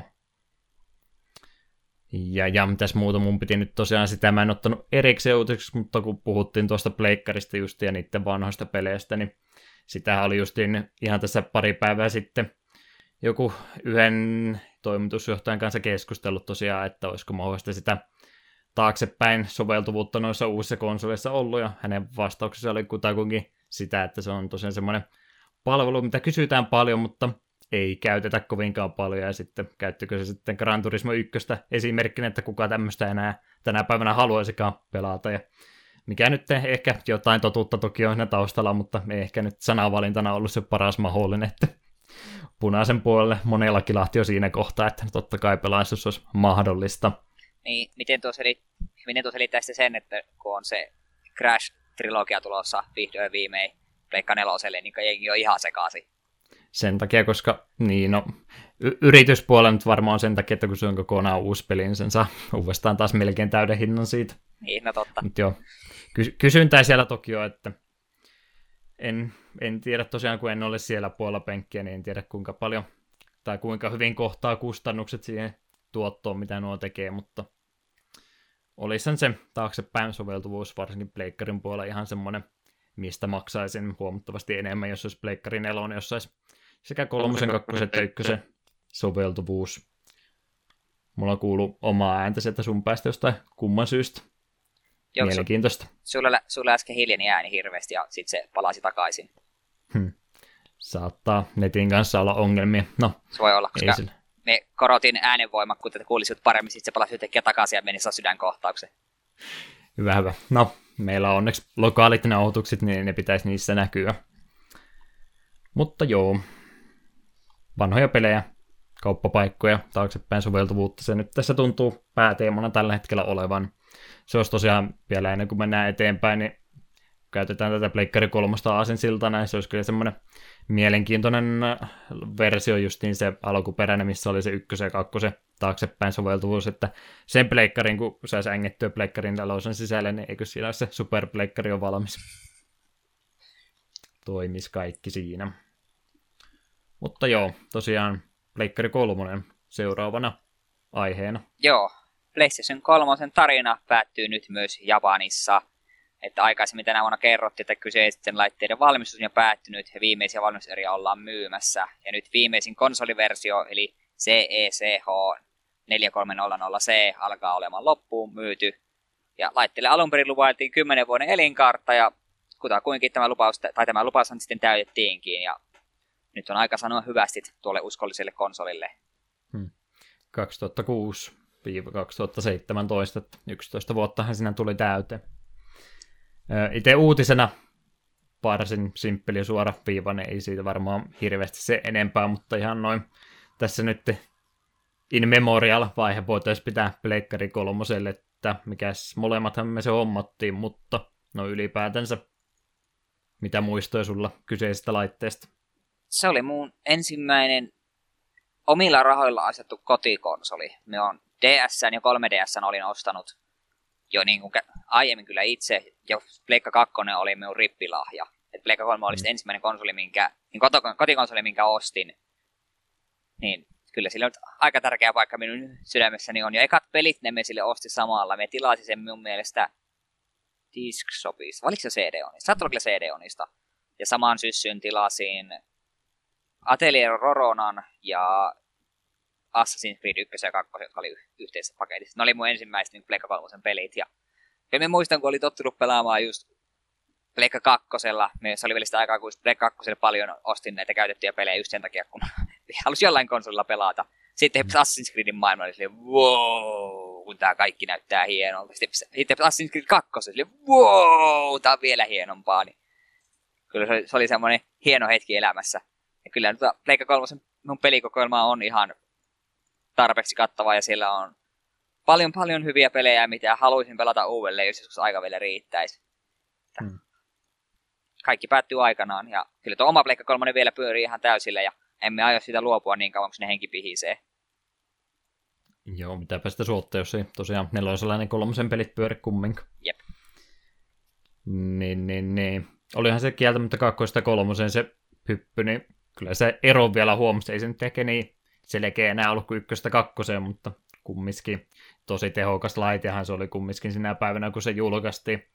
Ja sitä myötähän oli ne meemitkin sitten, että oli se aika kallis laite se alkuperäinen versio Pleikkari 3:sta. Se vanha tuttu $599 oli se launch-hinta silloin aikanaan se tuolle laitteelle, mille sitten monet näytti nokkansa, että minäpä hyppään tuonne Microsoftin leiriin sitten ja myönnettäköön, että sama kävi sitten itselläkin siinä, että mä tosiaan pleikkari puolta 1:sta ja 2:sta pelasin tosi paljon ja sitten mä rupesin PC-puolelle siinä 2004-2005 vaihteessa siirtymään ja mä en konsolilla enää ihan niin paljon tehnyt, niin mä sitten tosiaan 2006 kun toi tuli, niin en koskenut siihen ollenkaan ja mäkin vasta 360, siis Xboxin hommasin vasta 2008, eli melkein 2 vai 3 vuotta senkin julkaisun jälkeen, niin mulla ei ollut tosiaan mitään hirveätä kiirettä siihen aikaan konsoleita päivittää, että mä vielä Pleikkari 2:n pelejä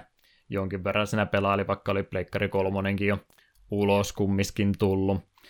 Se oli se halvempi hinta, minkä takia siihen Xboxin puolelle sitten mieluummin halusi, ja siihen aikaan tuli myöskin paljon justiin Guitar Heroja ja rockbändejä pelattua, niin se yhteisö päätti, että he tukevat enemmän tuota Xboxia sitten, ja oikeastaan DLCtäkin tuli paljon paremmin justiin Xboxin puolelle, ja Harmoniksi itsekin taisi enemmän justiin sitä konsolia tukea, niin siinäkin mielessä justiin, kun enää siinä vaiheessa en konsoleilla juurikaan muuta tehnyt, kun pelannut Guitar Heroa, niin oli se päätös siinä mielessä aika helppo, että mä otan tuon halvemman laitteen, millä sitä pystyy jatkossa pelaamaan.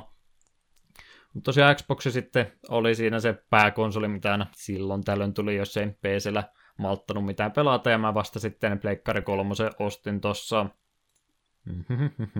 Rupean kalenteria katsomaan, olisikohan 2013 ollut.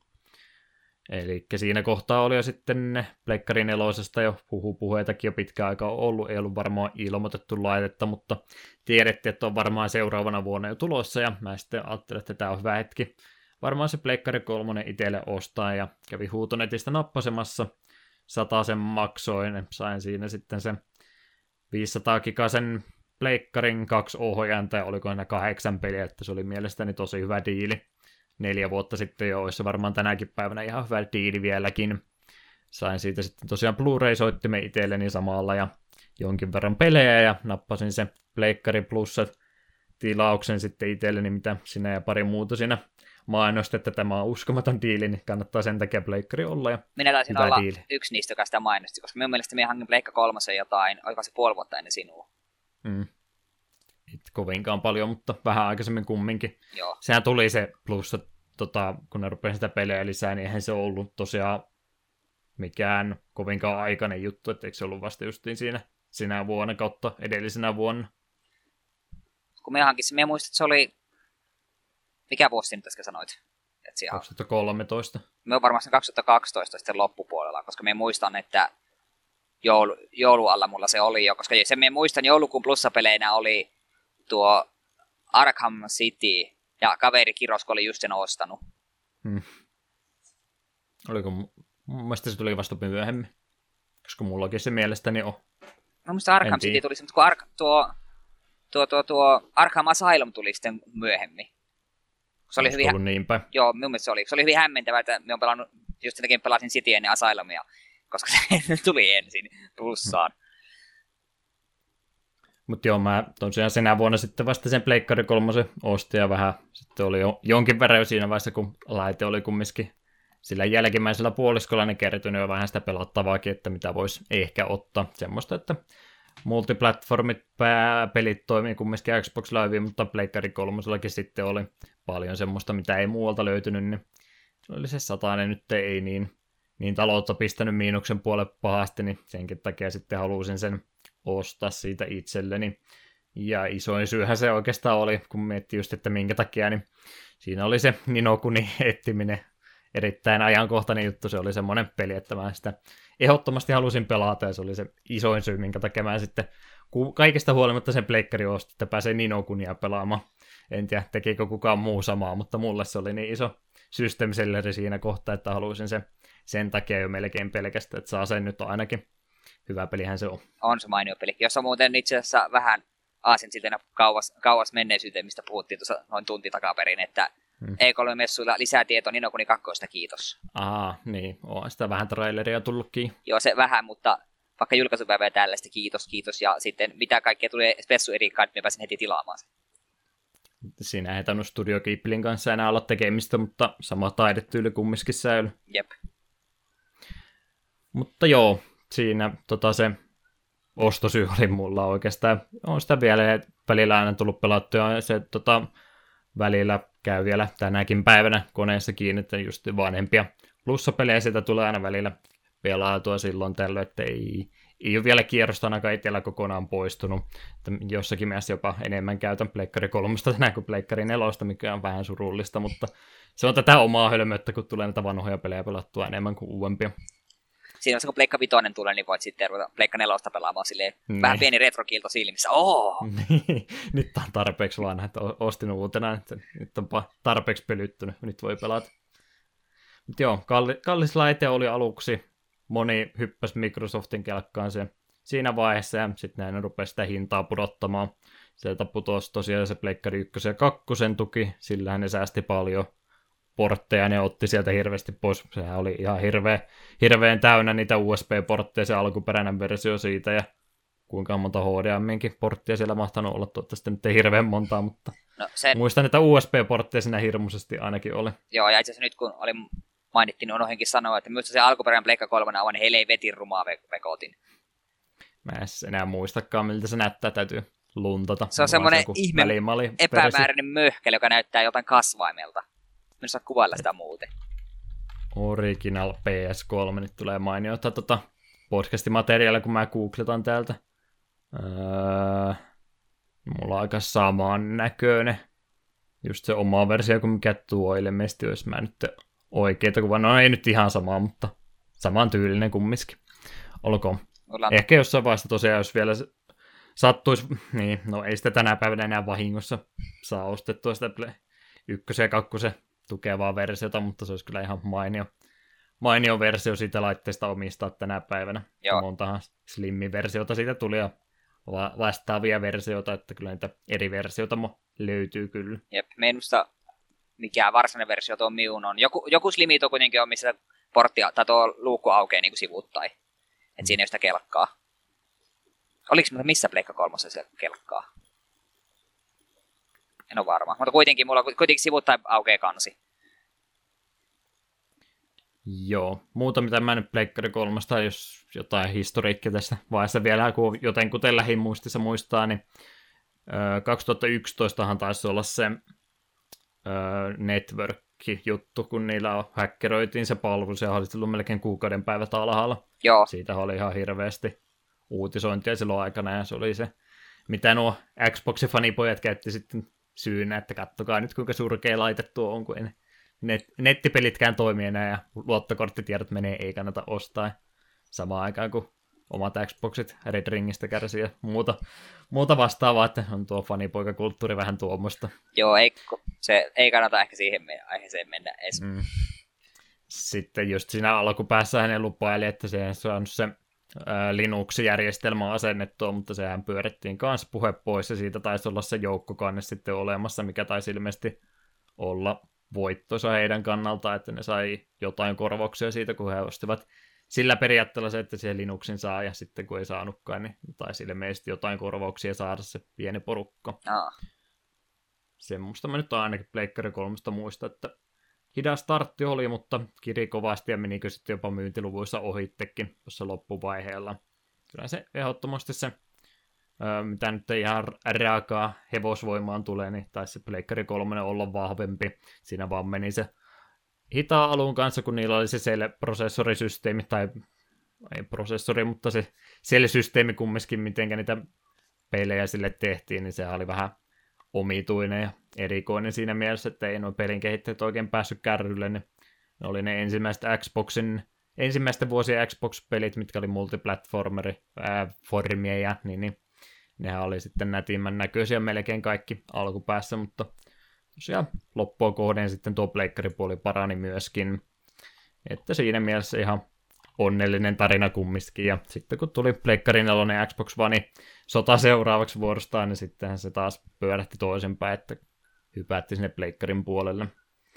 Xboxissa One, mitä ne alkuperin sitä mainosti, että ei pysty pelejä lainaamaan ja muuta, niin sehän nyt ei ihan hirveän hyvin yleisölle maistunut. Oli varmaan todella yllätys, että hetkinen, eikö nämä meidän mainospäät ollutkaan kovin uskottavia? Hmm. Joo, siitäkin huolimatta nyt jälkeenpäin kun miettii, niin mä ehkä mieluummin olisin ostanut sen, mitä ne kuvaili sitä Xbox One alun perin, kuin mitä se tänä päivänä on, mutta en tiedä. Oli niissäkin ihan hyviä puoleja, mitä ne selitti, mutta se on ehkä sitten oma podcastinsa 7 vuoden päästä, kun siitä 10 vuotta kuluun. Aika paljonhan tuossa nyt tuli jo sanottua, olinko mä jotain tärkeää vielä unohtanut. En nyt varmaankaan. Oliko sulla jotain viimeisiä sanoja? Mä menin nyt näin pitkän kaavan mukaan tästä puhumaan kaikkea yleispätevääkin. No, en nyt oikein mitään muuta ole sanottu, että hyvä konsoli, kyllä sitä tulee vieläkin pelailtua. Jonain päivänä sitten otetaan Pleikkari 3 pelejäkin tähän näin, kun 10 vuoden sääntö kumminkin on, niin voidaan ruveta niitä launch-titlejä sinä käymään läpi. Eli me ei kannata siis pelata hyllystä noita mun Pleikkari 3 pelejä, mitä pari mulla sille vielä on pelaamattomina. Joku kaunispäivä, ne saattaa olla podcastin aihe. Pari vuotta odotat vielä, että jos et tosiaan niitä 2006 vuoden Pleikkari 3 pelejä haluat pelata, että siellä olisi vaihtoehtona muun muassa Ridge Racer. Ei voida itse sanotaan ihan Pleikkari 3 ekojen pelien joukossa. Oliko Heavenly Sword aikaisessa vaiheessa? No ei se launchissa varmaan ollut, mutta se alkupäätä. Mutta senkin mä oon kyllä jo pelannut, ja se ei kyllä kovinkaan kummonen peli ollut. Ridge Racer oli aluksi, ja urheilupeliä oli, ja sitten se oli se Resistance pelisarja Fall of Man, kun se oli se eka osan nimi, se oli ainakin siinä, ja oliko jotain Motorstormia ja tämmöistä, että olikin. Motorstormia ja Resistance, ne olikaan. En kyllä kumpaakaan omista. eikä välttämättä niitä parhaita pelejä sille laitteelle kummiskaan. Kyllä, siinä Pleikkari 3 muistelut varmaan ehkä palataan aiheeseen joskus sitten myöhemminkin vielä, kun se on tarpeeksi vanhaa ja meille ajankohtaista. Jep. Niin, se on mun uutinen näköjään seuraavaksi. Kyllä. Ihmettelin, että miksi et sä suostu menee eteenpäin. Tästä se johtuu. No, seuraava on vähän erikoisempi uutinen tähän näin, mutta haluaisin esille ottaa, ollaan jonkin verran videopelien säilyttämisestä ja arkistoinnista puhuttu, niin otetaan nyt sitten videoversiossa sama juttu esille.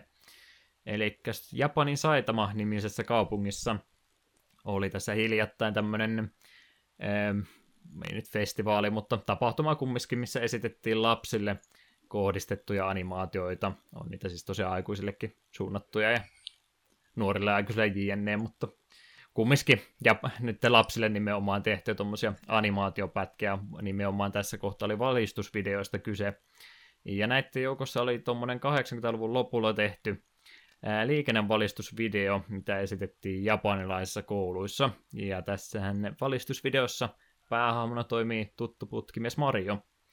Ja noi Marion tuommoiset animaatioseikkailut on aika hyvin muuten sitten tuonne YouTubeen ja muualle kyllä arkistoitu, mutta tästä kyseisestä valistusvideosta ei aikaisemmin ollut minkäänlaista videomateriaalia olemassa tuolla internetin syövereissä. Mutta meidän onneksemme nyt tuolla, sanotaan nyt festivaaleilla, niin oli tuommoinen YouTube-käyttäjä kuin GTV olemaan justiin paikalla, ja hän sitten oli jonkinlainen, oliko puhelimella nauhoittanut vai miten, mutta pikkasen oli siitä justiin tästä kyseisestä valistusvideosta ottanut nauhoitusta. Ja sen lisäksi hän sitten kertoi tiivistelmän muodossa ja parina stillikuvaina, että mitä siinä valistusvideolla tapahtui. Siinä mielessä aika erikoinen, kun ei ole tuommoista aikaisemmin julkaistu, mutta nyt sattui oikea henkilö olemaan oikeassa paikassa oikeaan aikaan. Tosiaan tuota kyseistä valistusvideota myytiin ainoastaan koulujen käytettäväksi, ja sitä myötä ei ole tiedettävästi kenelläkään yksityishenkilöllä tuosta olemassa filmiä ollenkaan. Sitä ihan semmoisessa filmikelassa ainakin siellä paikan päällä esitettiin. Ja tuo videon julkaisija pyysikin, että jos sattuu katselijoiden joukossa olemaan Japanissa työskenteleviä opettajia, niin voisi vähän selvitellä, että löytyykö siitä vielä kopiota heidän arkistoistansa, että saisi sitten kokonaisuudessaan sen vielä talletettua. YouTubesta löytyy sitten tosiaan vielä tuommoinen samaan sarjaan kuuluva Super Mario Fire Brigade-video, joka käsittelee tulenvaaroja. Kuuluu tosiaan samaan sarjaan, ja se on ollut sitten pisemmän aikaa siellä esillensä. Tämä nyt oli se puuttuva versio, mikä puuttuu, ja teorioita on, että saattaa olla enemmänkin noita Mario-aiheisia valistusvideoita vielä olemassa, mutta nämä kaksi nyt on ainoat, mitkä ainakin tiedetään olevan olemassa. Ehitkö katsomaan tuota videota, mikä tuossa oli? Joo, kyllä mistä vähän silmäilin. Ihan jännältä näytti. Niin, 10-minuuttinen pätkä ja Mario puhuu japania ja on sitten kumminkin ihan tämmöisessä kaupunkiympäristössä, että se on semmoinen prototyyppi tuolle Super Mario Odysseylle selvästikin ollut. Joo, kyllähän on kovasti noin japanilaiset käyttää noita anime-hahmoja ja muita, niin ihan valistusvideoidenkin muodossa, että siinä mielessä mikään yllättävä löytö ole, mutta aika hyvin tuo Mario-historia on kumminkin kaikki mahdolliset tekeleet aina CDI-peleistä ja muista, niin kyllä internetistä löytyy jokainen vaihe, mutta tämä nyt oli sitten mennyt kokonaan ohi ja oli mielenkiintoinen uutinen ja halusin se kaikesta huolimatta lisätä. Muistatko sä kouluajoiltasi, että oliko ala-asteen aikoina hirveästi mitään valistusvideoita, mitä koulun tunneilla tuli katsottu? Se on vähän sellainen surullinen fakta, että meidän ala-asteen ajoista on sen verran pitkää aikaa, että vähän hämärän peitossa on kaikki. Muistan, että hei, tuolla minä kävin koulua, mutta siihen se vähän niin kuin alkaa jäädä.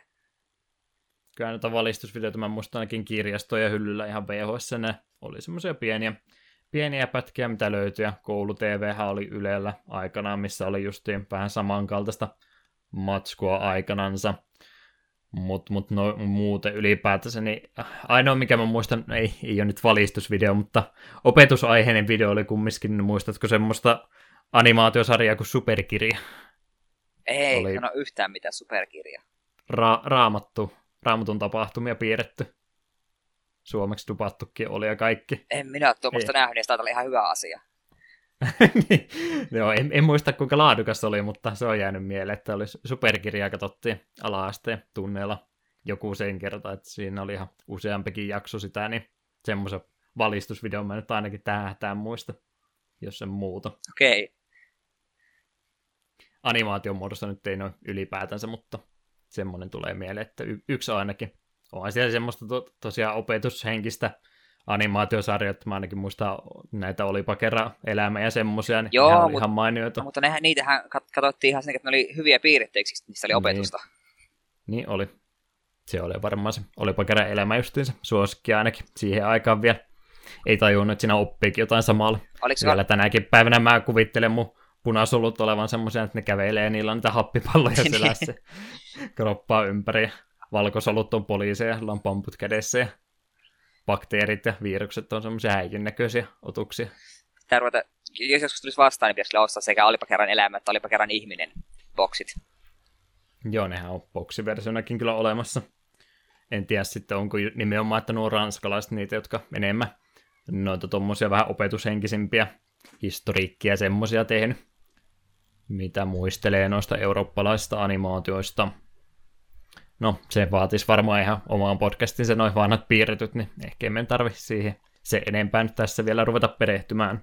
Jep. Tuommoinen jännä löytö. Joo, se... Videosta sitten musiikki seuraavaksi. Joo, vuoden 96 peli Quaken soundtrack on saamassa vinyylijulkaisun. Ja pelin musiikkiraita on alun perin tehty, tehty Nine Inch Nails yhtyeen toimesta. Ja kyseinen tuote ilmestyykin ensimmäisen bändin kotisivujen kautta. Hinnasta tai painosmäärästä ei kuitenkaan vielä ole tietoa. Ja tämä soundtrack sisältää 10 kappaletta. Tai musta aika niin samaan aikaan jännä, että hauska. Tämä on oikein kunnon hipsterivalinta ostaa Quaken soundtrackin ja vinyylin. Niin, siis se, että on... Oikein tosi harrastaja kyseessä, joka tommoisen homma. Niin siis, että se, että on niin kuin pelin soundtrackista tehdään vinyyli ja kaillaksi räisitepeli Quake. Tämä on kaikin puolin jännää, mutta tosi siistiä. Tällaisia lisää.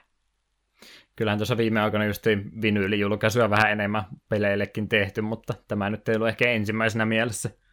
Se, mikä mulla aina joka kerta, vaikka mä oon niin monen kertaan tämän asian kuullut, mutta mä silti aina joka kerta ihmisen, että Nine Inch Nails teki tuon pelin soundtrackia. Vaikka mä kuinka monta kertaa tämän uutisen luen ja näkee eri paikoista, niin aina mä ihmettelin, että hetkinen, onko se mukaan sen tekemä, mutta kyllähän se on. Ei ole asia muuttunut miksikään vuosien varrella. En mä kyllä se enempää kuin oikein soundtrackista muista, koska se tuli siihen aikaan just, kun ei PC vielä kestänyt pelata PC-pelejä, niin ainakaan uusia pelejä, että tuli just vanhoja sarevare-pelejä ja semmoisia pelattua tohon aikaan. Niin enpä nyt ulkomuistista muista kyllä Quaken soundtrackista yhtään mitään. En kyllä voi väittää itsekään. Doomin soundtrackia kyllä jonkin verran, kun sitä siihen törmää vähän vaikka missä, mutta Quakesta en kyllä osaa oikeastaan mitään sanoa musiikin puolesta. Pitää varmaan sellaista kuunnella. Kotiläksyihin 10 kappaletta nyt ei hirveästi vaadi. Jep. Vaivan näköä. Joo, ruvetaanko vinyylisoittimia hommaamaan? En tiedä, viittiinko se soitin tehdä pelkästään Quaken soundtrackin takia. Niin, mutta jotain muutakin. Kirpparilla, jos viime aikana käynyt, niin kyllä se melkein jokaista löytyy vinyylejä vieläkin. Siellä on paljon iskelmämusiikkia, joskus ehkä jotain muutakin, mutta hyvin harvoin. Iskelmää yleensä. Mä just kuvittelin mielessä sen tilanteen, kun olisi sille vieraita käsittelyssä. Anteeksi, me pelataan vähän musiikkia soimaan. Sitten ottaa vinyylisoittimen, ottaa levyyn, laittaa. Laittaa neulan päälle ja rupeaa soimaan joku Kirpyn Gourmet Race sieltä. Porukka katsoo, Mutta joo, tosiaan siinä mielessä just retropelit ja vinyylit, siinä on kyllä 2 semmoista retrojuttua, että se, nämä yhdistää, niin sä oot saman tien superhipsteri.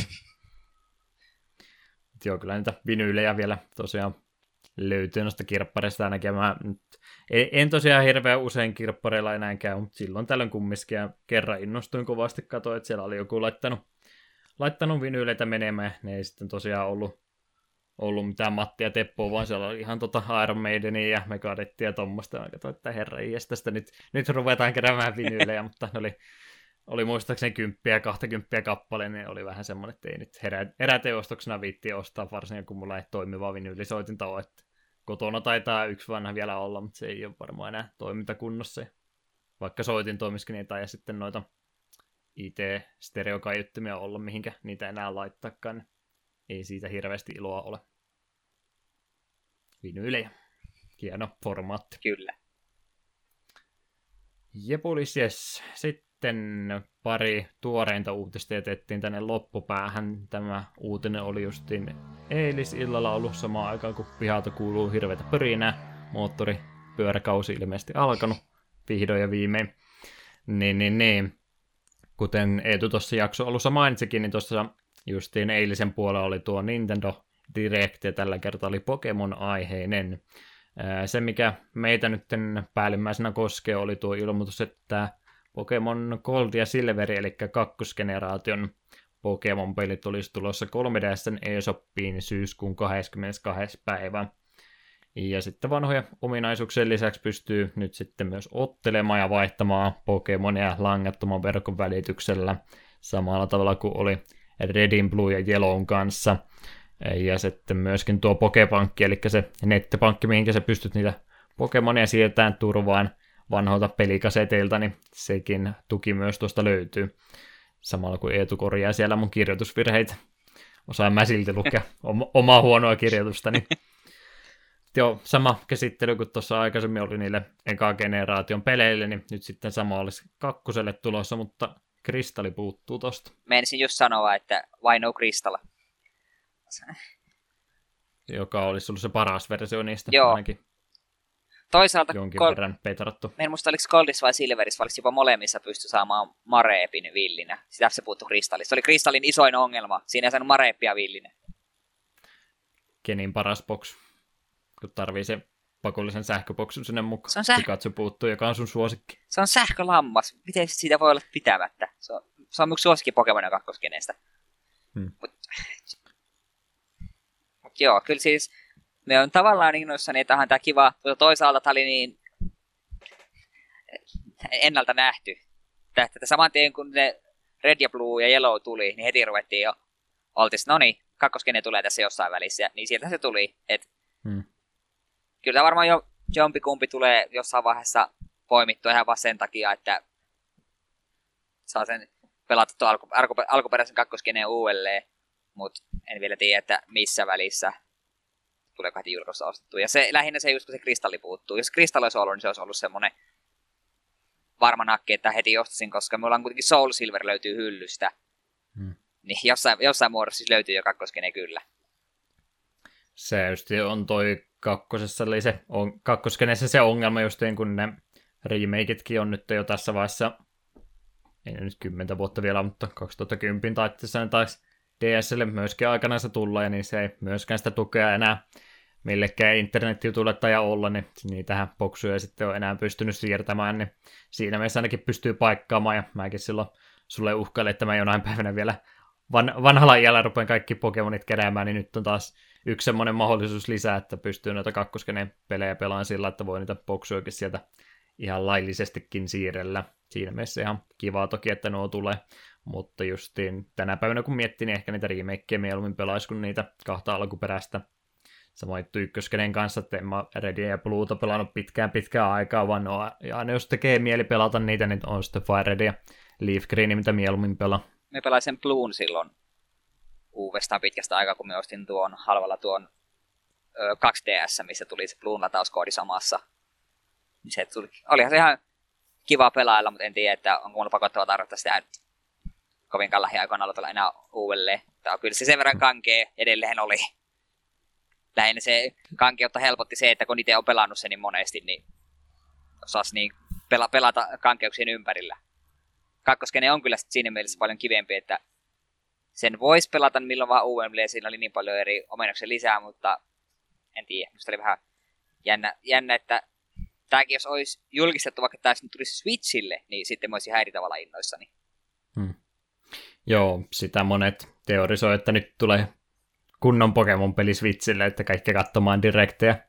No ei sitä tietenkään tullut. Jotkut siitä jo oli innostunut alun perin, ja itse on sen verran jo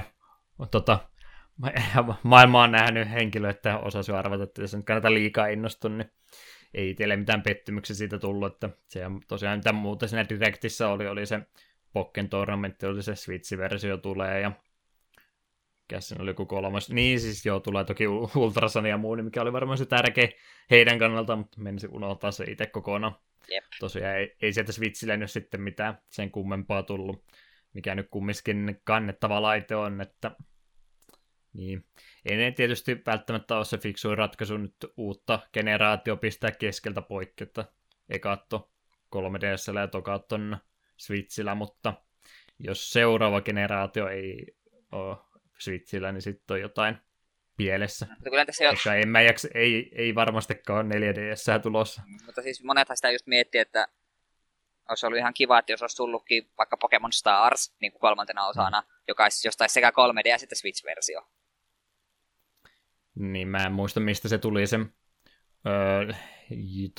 tieto, että tämmöinen Stars-työnimi on alla, että ei se tietysti pois syljetty vaihtoehto myöhemminkään ole, että voisi tulla vielä joku Switch-versio tuosta kenestä, mutta ainakin tällä hetkellä näyttää siltä, että ainakaan lähiaikoina semmoista tapahtuu. Jep, ja en tiedä, se olisi ollut paljon loogisempia. Jotenkin Ultrasan ja Ultramuun kuulostaa samalta kuin Black 2 ja White 2, jotka minulle henkilökohtaisesti oli vähän pettymyksiä, koska se oli vaan sama paikka, pienellä vähän tarinaa tehty tai kirjoittu uusiksi. Ja oliko siinä 2 uutta salia vai 1 uusi sali? Eikä käytännössä yhtään varsinaisesti uutta Pokemonia, oli vaan ne pari fuusioformia niille legendaarisille. Ja sitten ne pystyt napamaan aiemman geneen pokeja, mitä niin kuin alussa asti, mitä siinä Blackissa ja Whiteissahan alun perin oli pelkästään oman sukupolven Pokemonit pelin alussa napattavissa.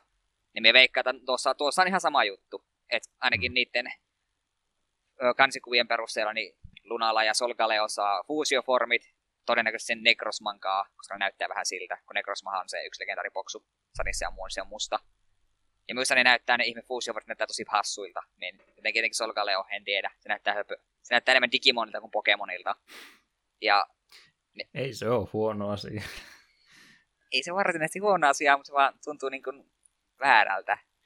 Ja me pelkään tässä käy sitten just se, että varsinaisesti muita uusia Pokemoneja ei tule. Paitsi, että just saat varmaan alalaan tulee napattavaksi semmosia, mitä ei aiemmin ollut. Niin kuin vanhoista boksuista. Et kyllä me sen ihan myötä, että aivan varmasti vielä tulee tuo jossain vaiheessa ostamaan. Ehkä jo julkaisu, koska se on kuitenkin uusi Pokemon ja siinä uudet Pokemonit voi vaikuttaa minuun silleen. Mutta kyllä me vähän on pettynyt. Jop. Pokken Tournament teetosta. En aika täyteen hintaa, sen takia me en ostanut sitä Wii U-versiota myöskään. Koska ehkä se Switchin versio sitten. Niin, se unohdettiin itse asiassa mainita siinä Switchin online-palvelujutussa, että siihen sisältyy myös erikoistarjouksia Switchin peleistä. Se unohdettiin mainita kokonaan, se kuuluu sen kanssa. Okay. Niin, ehkä jos en ollut kirjoittanut ylös. Joo, niin, et ollut Mikkelin kokonaan unohtanut se, nyt vaan yhtäkkiä tuli mieleen, että kenties joskus se Pokken Tournament on jossain optimistisessa miinus 50%, niin ehkä sitten tulee poimittu. En mennäkään täyteen hintaan sitä ostamassa. Sä menit kovaa vauhtia eteenpäin, kun mä haluaisin Goldista ja Silveristä vielä puhella. Okei, puhu vaan. Käännetään kelkka takaisinpäin, että jos sait kaiken systeemistä sulla. Kyllä, nyt sain avauduttua vähän Pokemonista. Ylipäätään sanoin Gold ja Silveri, mitä muistoja sulla niiden kanssa on. Se oli pitkään se mun suosikkikene, kunnes nyt Sun ja muun tuli pelattua, jotka sitten hyppäsi. Kyllä minusta kakkoskene on edelleen ehkä se jostain niiden muistoja, että vaikka minä alun perin olen pelannut niitä vaan emulaattorilla, mutta minä olen pelannut niin monta kertaa läpi kaikilla startereilla, sekä Goldin Silverin ja Kristallin, niin ne on pelattu monta kertaa, siellä on monia suosikkipoksuja ja se on minusta edelleen ehkä semmoisia isoimpia harppauksia Pokemonissa, koska siinä kuitenkin pääsit myös sinne kantoon, sinne ykkösgeneraation alueelle kaikki salit haastamaan. Ja se on yhä tänäkin päivänä paras yllätys, mitä peleissä ainakin mun mielestä tähän asti ollut, että se oli mun mielestä tosi iso juttu. Jep, ja sitä on nyt pitkään niin kuin toivottu, että hei, että olisiko mitenkään mahdollista, että en tietenkin, aika iso toivomus olisi, että pääsisi jossain Pokemon-pelissä kaikkiin regioneille pyörimään, mutta jos edes pienen matkan voisi tehdä jonnekin aiempaan niin kuin alueelle. Siis mietin jossain Pokemon, nyt kuvitella, että Pokemon Ultramuonissa tulisi semmoinen, että hei, sä pääsit käymään Pallettaunissa. Niin kyllä me veikkaan, että aika moni olisi aika nostalgia pärinyt sen jälkeen. Mitä jos tulee, että tosiaan olemme kuunnelleet pelaajien toiveita ja sitä myötä olemme tuoneet uusimpiin peleihin mahdollisuuden käyn vierellä. Mä oon Red ja Blue'n siinä toisessa luolassa, missä tarvii flashia, mutta me ei anneta teille flashia ollenkaan. Te joudutte vetää tätä pimeätä luolaa läpi, niin kuin minä vedin silloin aikana, kun mä en tiennyt, missä flash on. Oi voi, rock tunneli. Kaunis paikka. Kunhan vain niin vaan seiniä pitkä, kun kuuntelin sitä töminää, kun aina törmäsi johonkin, että tällä periaatteella meni. Joo. Tosiaan kakkoskenejä olihan se siis, se oli just silloin kuumimmillaan se Pokemon-puumi aikanaan, mikä niin kuin, vaikka nyt on 20 vuotta aikaa niistä ajoista, niin en muista mitään yhtään muuta niin iso mediamylläkkää kuin mitä Pokemonin kanssa siihen aikaan oli, että on varmaan ollut isompia joskus ennenkin, mutta ainakin nyt mitä oman elinaikana muistaa, niin oli ehdottomasti se isoin. Ja siitä kakkoskeneistä niin pitkään näki niitä kuvia, mitä pelilehissä oli otettu Japanin versiosta muuta ja muuta konseptarttia oli sitäkin ennen ja ekasta Pokemon-leffasta siinä oli se semmoinen mini-elokuva-alus, missä oli pari kakkoskeneen Pokemonia ekaa kertaa nähtiin ja jep. Siinä olihan se tosiaan se odotus niitä pelejä kohtaan niin todella iso silloin ja sitten ne tosiaan tuli ja kaikki tykkäsi ja tosiaan itsekin kovasti siitä kakkoskeneestä tykkäsi, että just ne päiväajat ja tämmöiset ja Lapraksen sai jonain tietynä päiväaikaa tai tiettynä päivänä vaan haettua ja jep. Muita tommosia, niitä oli niitä ötökkäkilpailua ja kaikkea tämmöistä, niin jotenkin oli niin, tuntui siihen aikaan pienelle ihmiselle, että nämä on niin ihan jotain uutta, että kukaan ei ole ennen ikinä tämmöistä tehnyt. En muista, onko tosiaan kuinka paljon niitä päiväaikaa ja muuta hyödynnetty muissa peleissä, mutta siitä mä ainakin en muista, että tuntui niin mahtavan isolta tuo kakkosgeneraatio siihen aikaan, vaikka Game Boy-ruudulla sitä pelasikin. Jep, ja se on tosi, etenkin jos vertaa Pokemon Redi ja näihin, niin on se aika paljon nätimpi. Oo, joo, spriteit on ainakin on paljon parempia, että se on jo iso plussa ja pukeakin paljon vähemmän ja jne. Jep. Tämähän tosiaan, kun mulla ei koloria ollut alkuunkaan ja mä en siis myöskään itse koskaan saanut sitten kakkoskenen pelejä itselleni omakseni, niin mä sitten vasta lainasin, kun oli se alkuinnostus mennyt ja ihmiset sitten suostui siihen, että okei, voit aloittaa uuden talletuksen, niin sitten mä vasta vähän myöhemmin pelasin sen Silverin muistaakseni lävitse mustavalkoiselta Gameboylta. Yrittivät kovasti selittää, mutta ei se toimi sillä ollenkaan, niin sen takia ei voi lainata. Vähän piti uskotella, että kyllä se toimii, mutta tosiaan väritteinä. Jos mä muistan, kyllä mun mielestä toimii. Niin se oli jo nimenomaan kristalli ei toiminut. Joo, niin oli. Sen mustavalkoisella ollenkaan, että se oli ihan kolorille omaansa pelinsä. Jep. Mutta Gold ja Silveri kyllä pyöri. Jep. Hienoja pelejä. Joo. Pakollinen kysymys. Kakkoskenen suosikkistartteri? Totodile. Oikea vastaus. Totodile on ehkä mun kaikkia aikojen suosikkistartteri. Kaikki muut otti siitä kuilin, koska Charmander oli kaikilla tietysti niin pakko olla. Tuli aina siinä alussa ja mikäs siinä Chikorita oli se toinen ja se taitaa olla yksi vihatuimmista. Monin mielestä. Se ei ole kauhean hyvä, mutta me tykkään sen takia, että se oli Pokemon animessa ja Super Saber. Se oli ihan kauhean mustasukkainen Ashista. Se aina väkipakolla halusi olla sylissä ja ei tykännyt, kun muut sai Ashin huomiota. Se oli jotenkin sympaattinen. Tulee oikein kunnon Pokemon tästä jakso tästä tosiaan, mutta sanottakoon, että mä en muista sitä kakkoskautta enää juuri ollenkaan, että mä pari ekaa jaksoa näin, mutta se oli se eka kausi, kun ne näytti sen niin moneen kertaan ennen kuin sitten kakkonen tuli. Mehän tästä puhuttiin joskus, joo, ja se kakkoskausi, että sehän alkoi Suomessa vasta melkein pari vuotta myöhässä. Niin, no, me on kanssa tämän tainnut pari kertaa sanoa myöskin, että me on telkkarista en katsonut ikinä kuin ykköskautta pidemmälle, mutta sitten tuossa joitakin vuosia takaperin, kun sain sen hullun idean, että me haluan katsoa kaikki Pokemon-jaksot. Niin sitten siitä tuli katsottua ja sitten Blackin ja Whitein kohdalle mun päärää jäähti, me en enää pystynyt siihen, että se on edelleen jumissa siellä Blackissa ja Whiteissa.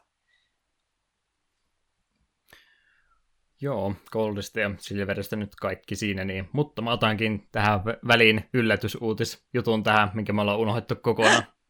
Uusi Pokemon-julkaisu, mitä me ei mainittu alkuhöpinössä ollenkaan. Aivan! Ootko valmis? Olen! Me ei puhuttu Magikarp Champista ollenkaan, ja vaikka onkin retro-podcastia, niin siitä huolimatta, kun nyt Pokemonista puhuttiin kovasti, niin pari minuuttia käytetään Magikarp Champin kerro etu kyseisestä Game of the Year-pelistä. Kyllä, siis kyseessä on mobiilipeli, ilmainen, sisältää mikromaksuja, jossa sinun tehtäväsi on kasvattaa Magikarppia, että se voi voittaa muut Magikarpit hyppykilpailuissa. Sitten kun Magikarppi on tarpeeksi koulutettu ja tarpeeksi syönyt, niin se joutuu eläkkeelle, kun ne ei voi enää kasvaa isommaksi. Ja sitten on aika kalastaa uusi Magikarppi, joka voi kasvaa hitusen vahvemmaksi kuin aikaisempi. Ja sama kierre jatkuu. Ja voi, että se on jollain oudolla tapaa kivaa. Joo. Sanan varsinaisessa merkityksessä juuri videopeli, mutta riittää kumminkin.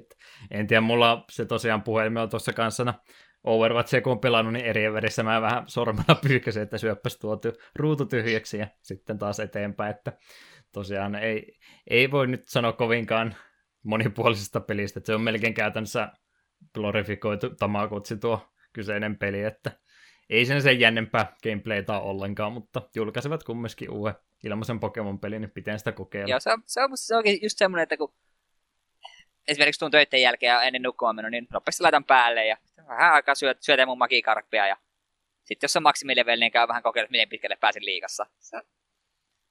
Se on vähän niin kuin näytösäästä. Se tuijottelee vähän aikaa, sitten se laittaa pois. Ja siitä tulee jollain tavalla, mulle tulee sitä hyvää mieli. Näytön säästä, joka sulattaa sun akun varausta kovaa tahtia. Sen takia se on mulla aina kiinni tuossa, kun se tyhjentää niin nopsaa mun vanhan puhelimen. Mutta joo, jännä julkaisu kumminkin. Joo, se me haluan sanoa, että siinä on kuitenkin vähän huumoria ollut mukana, kuten tämä meidän molempien kokema tilanne, kun treenaamisen jälkeen tulee puu, joka on täynnä marjoja, ja on se, että hei, tuollahan on se kivoja marjoja, jos sun magikarppi oikein kunnolla hyppää, niin se ylettää yhteen, että annatko sen hypätä? Vastaat, että ei, niin menet pois. Jos kyllä, niin hyvällä sekä se nappaa sen. Huonolla sekä tulee pitkiotto, joka ilmasta nappaa sun magikarpin. Ja siitä sitten lähdit kalastelemaan uutta. Erittäin mustasävyinen peli. Magikarp kuoli justiinsa. Kamala. Kyllä. Todella kamala. Ja ainoa peli, Pokemon-peli maailmassa, missä mä oon hyvin pettynyt, kun magikarppi hittyy kyörädosiksi. Tasan kerran niin on käynyt. Olin vähän silleen, et sinä voi enää hyppiä. Jouduin kalastamaan uuden. Vihdoin viimein magikarppi on parempi. Kyllä. Mutta se pisteet siitä, että siinä on mahdollista se. Ilmeisesti kaikilla magikarpeilla on Everstone, ja sitten kerran tuli vaan, että magikarpen Everstone halkesi tai jotain. Mä olin, mitä? Mä googletin tuon, se ilmeisesti tulee sille, jos sä taputat sitä sun magikarppia liian monta kertaa, niin se menee aina rikki. Okei. Okay. Siinä on se, että sä oot ilmeisesti hiplannut sun magikarppia vähän liikaa. Mä oon varmaan tökkinyt ruokia, niin tökkinyt vähän mitä sattuu. Okei. Sillä se menee, koska mulla ei ole sitä ainakaan tapahtunut vielä, ja mulla on joku 50 generaatio menossa. Niin. Se on jo niin pitkä, mulla on joku 30 vasta. Jumalauta. Joo, mulla meni se 100 metrin raja tuossa rikki ja Jumpoweri on joku 10 miljoonaa. Että aina kun mä hereilen, mulla on melkein Magikarp Jumpia aina auki. Nyt ei ole kyllä auki, mutta siinä mielessä helppo, kun ei se vaadi mitään hoitoa muuta kuin parin minuutin välein pyyhkäiseen ruutua vähän sen gameplay aika lailla siinä. Se on audella tavalla koukuttavaa. Ja me itse asiassa minusta siitä pitää vielä tehdä kunnia maininta, että vaikka sisältää mikromaksuja, niin tässähän on sinänsä rajoite, että se et pysty, oliko se 100 enempää ostamaan mikromaksuja. 100 joo. 100 on kyllä aika paljon pistää tuohon pelin kiinni, mutta silti, että se on mahdollista, niin siitä niin kuin pisteet kotiin, että kun on ollut näitä tilanteita, niitä vähän väliä tulee vastaan, että äidin kännykällä vähän lapsi pelailee ja siellä on kortin tiedot ollut, niin kas kummaa tulee parin tonnin lasku yhtäkkiä. Joo, ei ole semmoinen peli, mihinkä itse tekisi alkuunkaan mieli rahaa pistää, että en tiedä, pitäisikö laittaa kirjekuoreen kymppiä ja lähettää Nintendolle, että ostakaa jotain kivaa tuolla itselleen. Joo, siinä olen kuitenkin huomannut, että koko ajan kuitenkin, kun se vaan kiihtyy se tahti, millä se magikarp kasvaa, niin ei niitä timantteja missään saa minkäänlaista mielenkiintoa ollut ostaa. Niitä kyllä tulee ihan tarpeeksi ihan tavallisesti pelaatessa. Jos ei ole yhtäkkiä hirveän, että ei jumalauta, minä haluan tänä päivänä pelata tämän pelin niin sanotusti loppuun asti. No, vikaassa liikassa se hidastuu niin hirveästi, että sinne menee yhden välissä jo melkein pari generaatiota, että pääsee eteenpäin. Okay. Ne loppuu ne timantit. Okei, no me rupesinkin vähän miettimään, että kun ne on toka vikassa liikassa, että miten pitkään tässä vielä kestää. No, okei, hyvä tietää, että saan kasvattaa magikarppia vielä pitkään. Joo, semmoinen uutinen tähän väliin.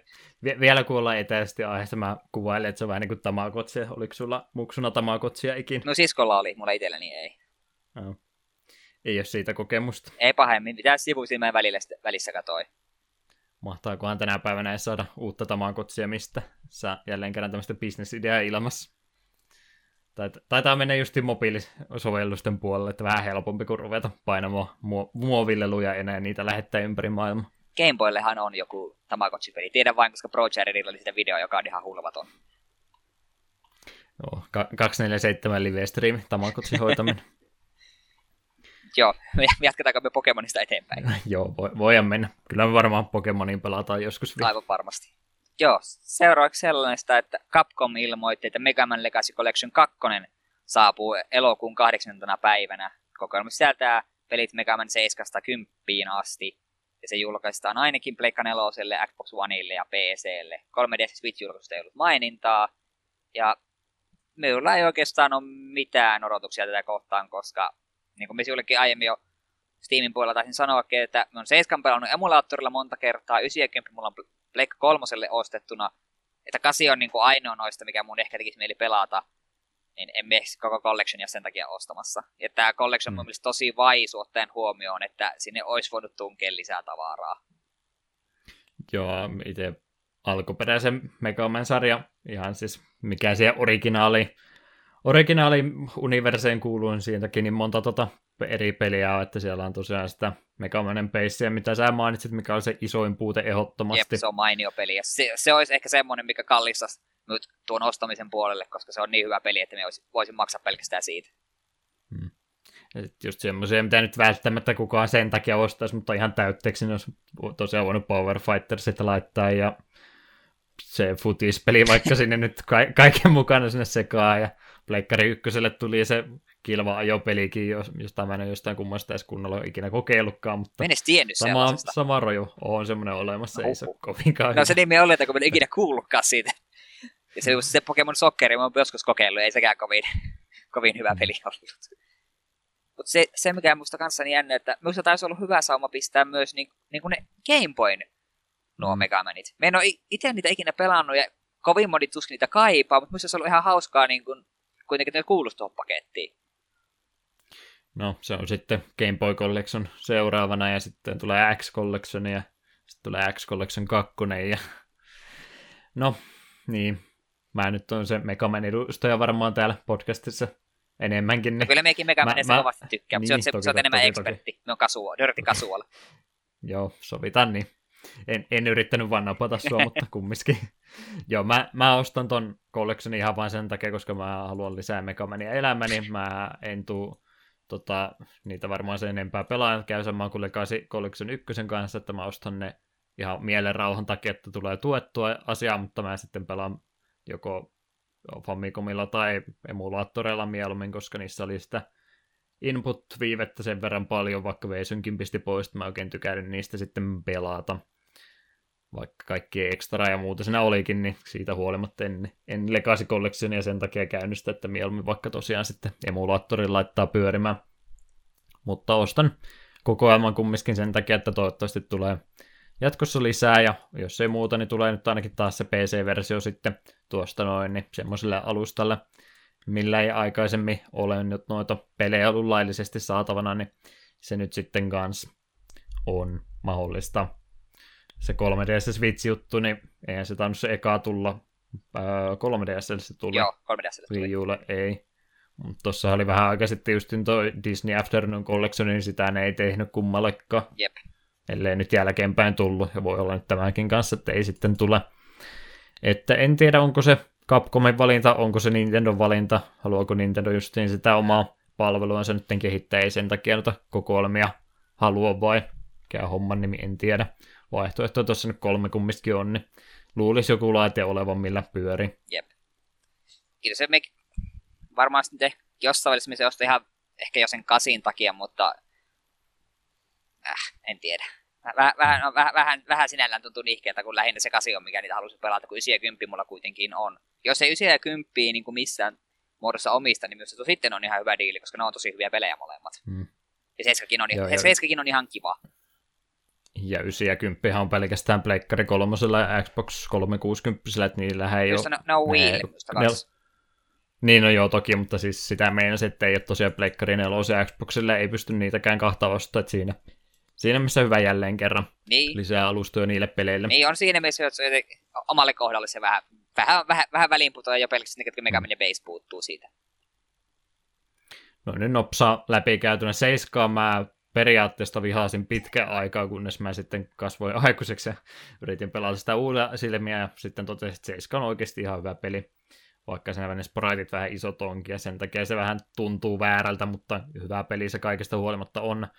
8 on se Pleikkari 1 peli, mikä on niin pastellinsävyinen ja niin kamalasti ääninäytelty ja niin väsynyt konseptilta, että se on, sitä on vaikea kenellekään suositella, vaikka Megamanista tykkäskin, niin muun muassa pari kertaa pelannut, mutta siitäkin huolimatta niin ei kovinkaan hyvä ole. 9 silloin, kun se kerrottiin, että se on tulossa, mun teki mieli ostaa taloa ympäri, kun mä olin niin innoissa koko ajatuksesta, tulee uusi Mega Man-peli, onko tää todellista? Ja se oli kyllä Game of the Year itselle siinä mielessä, varmaan tuli paljon isompia, parempia pelejä sinä vuonna, mutta mä olin niin innoissani siitä, niin sen takia se oli se suosikki ja olihan se tosi hyvä. Ehkä jopa voisi väittää, että se on 1-10, niin se on varmaan paras Mega Man, niin onhan siinä toki 20 vuotta pelisuunnittelua ja muuta välissä, mutta siitä huolimatta niin se on ehkä vahvin niistä. 10 mä en sitten niin innoissa enää ollut, että oli saanut sen kiintiön siitä 9 ja jo. Ja 10 mä oon pelannut vaan yhden kerran itse läpi, että mä en sitä niin hirveän usein ole pelannutkaan, mutta ihan hyvä sekin on. Et väitä vastaan mun. En väitä vastaan. Tiivistä arvostelua. 9 on todella mainio peli. Se, ja 10 aika monissa just kritisoi, että se on vähän, että se on 9 jälkeen vähän syyliset tai sillä, että minusta se on kuitenkin ihan hyvä. Me pelasin ne molemmat aika nopealla tahilla putkeen silloin. Ne oli taisi olla ekoja digitaalisia pelejä, mitä me Pleikka 3:lle silloin ostin. Ja pelasin aika nopealla tahilla läpi. Kyllä me molemmissa itse tykkään ihan jonkin verran. Tai aika paljonkin itse asiassa. Mutta ei tämä nyt varmaan kovinkaan hyvältä kummiskaan jatkoon kannata. Mekaanilleen näytä, että vanhoja tulee tuossa noin läpi, mutta ois. Ei sitten uusia. Tiedätkö mikä olisi muuten villiveto? Capcom julkaisi tuon Mega Man Battle Network Collectionin. Ostaisin. Ne on niitä harvoja ihmisiä, jotka varmaan tykkää niistä peleistä. Montas niitä tuli? 6. Ja niistä, oliko 3 ennen päin kaikista, oli 2 versiota. En ole koittanut. DSL on Zero Collection on olemassa, mutta sitä ei digitaalisena ollut. Ei taida. Minulla löytyi se hyllystä, kun minä joskus sen löysin Lappeenrannan gigantista muistaakseni ja poimin sen heti matkaan. Ja tuli eka kertaa pelattua Zerot, ja ne on kanssa kyllä todella mainioita pelejä. Se tosiaan mä sanoin silloin, oli ne mobiiliversiot tuli 1-6. Mä sanoin, että jos Mega Man on kuollut ja kuopattu pelisarja, niin en minä mieltäni pahoita, koska niitä niin hirveästi on, mutta niin. Samaan aikaan sanoin, että jokainen uusi tulee niin onko tämä kiusottelee koko ajan, kun noita vanhoja aina tuo uudestaan, ja kyllä ne selvästikin muistaa, että ne omistaa Mega Manin vielä, ettei se nyt siitä näköjään kiinni ole, mutta en siltäkään halua omistautua uuden tekemiselle, että lopettakaa tämä kiusaaminen nyt. No kun ne tietää, että ne kun julkaisee uudet vanhoja Mega Mania uudelleen, niin niitä ostetaan, ne vaan tulostaa rahaa. Et hauta yhtään, kun ostat jokaisen, mikä tulee. Edellinen konsoligeneraatio, kun alkoi, niin silloinhan oli työ alla se 3D-Mega Man, mikä ei näyttänyt yhtään Mega Manilta, mutta oli kumminkin semmoinen dungeon crawleri, first person Mega Man, niin se oli todella kamalan näköinen, mutta nyt mä oon vähän sitä mieltä, että jos se on ainoa, mitä saadaan, niin anna nyt se sieltä pois, että ihan mitä tahansa. Jos miettii, että tekisi jonkun Metroid Prime-tyyppisen first person Mega Man, niin ei se välttämättä edes kovinkaan huono olisi, vaikka siitä nyt moni kitisiski, että se ei tämä Mega Man enää, mutta jos nyt yhden pelin verran edes kokeilisi, niin voin mä nyt yhden version ainakin ostaa. Et jos 50 budjetilla pystytte sen tekemään, niin antaa mennä. En tiedä. Kiusoittelua tämä nyt on, kun ne tosiaan näitä vanhoja pelejä mulle tyrkyttää edelleenkin. Että en tykkää. Ostan kumminkin. Niinpä. Eteenpäin. Tosiaan, 1 uutinen oli meillä vielä jäljellä. Tämä on varmaan meidän historian pitkin uutissegmentti ollut kyllä tässä kohtaa, mutta eihän se haittaa. Indiegogo-kampanja tähän loppuun se vielä. Aina välillä noita mielenkiintoisia Kickstartereita tulee liittyen vanhoihin peleihin ja vanhoihin pelisarjoihin, niin yksi oli jälleen kerran vähän mielenkiintoisempi tässä tarjolla. Eli tämmöinen rahoituskampanja tällä kertaa, kun Not for Resale-nimiselle dokumentille olisi käynnissä. Kyseessä olisi dokumentti, ja siinä dokumentissa esitellään yksityishenkilöitä ja heidän tuommoisia kivijalkapelikauppojen arkeansa, ja sitä myötä niiden haasteita myöskin. Ja tuommoiselle dokumentille ja sen projektille niin toivottaisiin rahaa kertyvään $12,000, jota mä tuossa eilen katselin sitä nyt kolmannes, eli about $4,000 oli kertynyt, ja tuo rahoitusjakso kestää tuonne kesäkuun loppupuolelle asti, tuossa vielä muutama viikko sitä on aikaa rahoittaa. Niin, dokkareitahan meillä sitä Tony Hawk-dokkarista puhuttiin aikaisemmin, mikä ei nyt päivänvaloa sitten taida saada, mutta tässä nyt olisi vähän tommonen realistisempi tavoite, $12,000 dokkarista nyt ei paljonkaan ole. Heillä sitä videomatskua jonkin verran siellä jo olemassa, että sekin varmaan selittää, ettei niin paljon tarvi. Vähän nyt tietysti kuluja toki tulee, kun materiaalia ja ihmisiä ja aikaa tuommoisen tekemiseen menee, niin sen verran, että omille sä ainakin varmaan luulisi tuolla pääsevä. Mutta ihan noin ylipäätänsä toihan pikkuhiljaa rupeaa olemaan katoavaa kansanperinnettä nuo tuommoiset vanhammalliset kaupat, mistä käydään ihan fyysiset versiot peleistä ostamassa, niin siinä mielessä ihan mielenkiintoinen aihe dokkarille ainakin mun mielestä. Joo, kyllä tuo on kanssa tuollaisia, minkähän mielellään kahtoisin, jos pääsee projektissa eteenpäin tai kampanjassa eteenpäin ja toivotaan, että pääseekin. Joo, ei paljon rahaa vaaria. On toi semmoinen jonkinlainen, ainakin jossakin elämänvaiheessa ollut haave, että olisi aika kova, jos olisi oma pelikauppa, että sinne vähän ostaisi netin kautta vanhoja Nessipelejä ja Nessipelejä sinne bokseineen pistää riviin kauniisti ja vähän vaikka sitten justiin MTG-korttia sinne lisämyynniksi ja lautapelejä vaikka sinne kanssa ja pari pöytää, että siellä voi pelailla sitten kaupan aukioloja ja jälkeen ja muuta, niin siinä mielessä olisi aika hienoa omaa kauppaumista. Kaunis on. Harmi vaan, että se ei kovinkaan kannattava. Niin, se on kyllä totta. Se on yksi, minkä tekee meidän tällaista paikallista liikettä Vihdenlinnaa tuen niin paljon, koska minä haluan, että se jatkaa siellä. Joo, tässä ainakin mitä mä sitä traileria kattelin, niin tosiaan oli ihan nätin näköisiä kauppoja, että heillä oli tosiaan ihan Nessi-peleistä eteenpäin ihan uusimpiinkin peleihin asti ja kaikkien muutakin ekstraa joissakin kaupoissa kylläkin löytyy, että hienoihan noi olisi. Paljon helpompi noita sitten on tosiaan tuolla jenkkien puolella toteuttaa, kun on tuota ihmisväkeäkin pikkasen enempi. Ja on noita Suomessa nyt jonkin verran. Mä justiin tää innottomana kävin katsoa, niin kun näitä nettikauppoja toki on semmoisia pieniä, mitkä on erikoistunut vanhoihin peleihin. Mutta ei taida tosiaan semmoista fyysistä kauppaa olla, ainakaan dedikoitu, että varmaan jossakin saattaa olla vanhempia pelejä sitten jossain nurkassa, mutta ihan semmoista omaa kauppaansa niille, niin ei ole kyllä ollut varmaan pitkään aikaan Suomessa. En nyt ainakaan esimerkkejä valitettavasti pysty antamaan, en ole tutkinut sitä sen tarkemmin. Joku voi minulle kertoa, jos semmoinen on joskus ollut olemassa. Se on tuolta Huutonetin kautta ja sitten ne, jotka vähän enemmänkin haluaa kerätä, niin ilmeisesti tuota Ruotsista paljon tilailee ja Saksasta kanssa ja Alankomaissa on myös ilmeisesti jonkin verran vanhoihin peleihin erikoistuneita kauppoja. Ne kolme on varmaan ne, mistä ne sitten ulkomailta enempi tulee, jos ei Japanista asti viitti ruveta tulla ja maksamaan.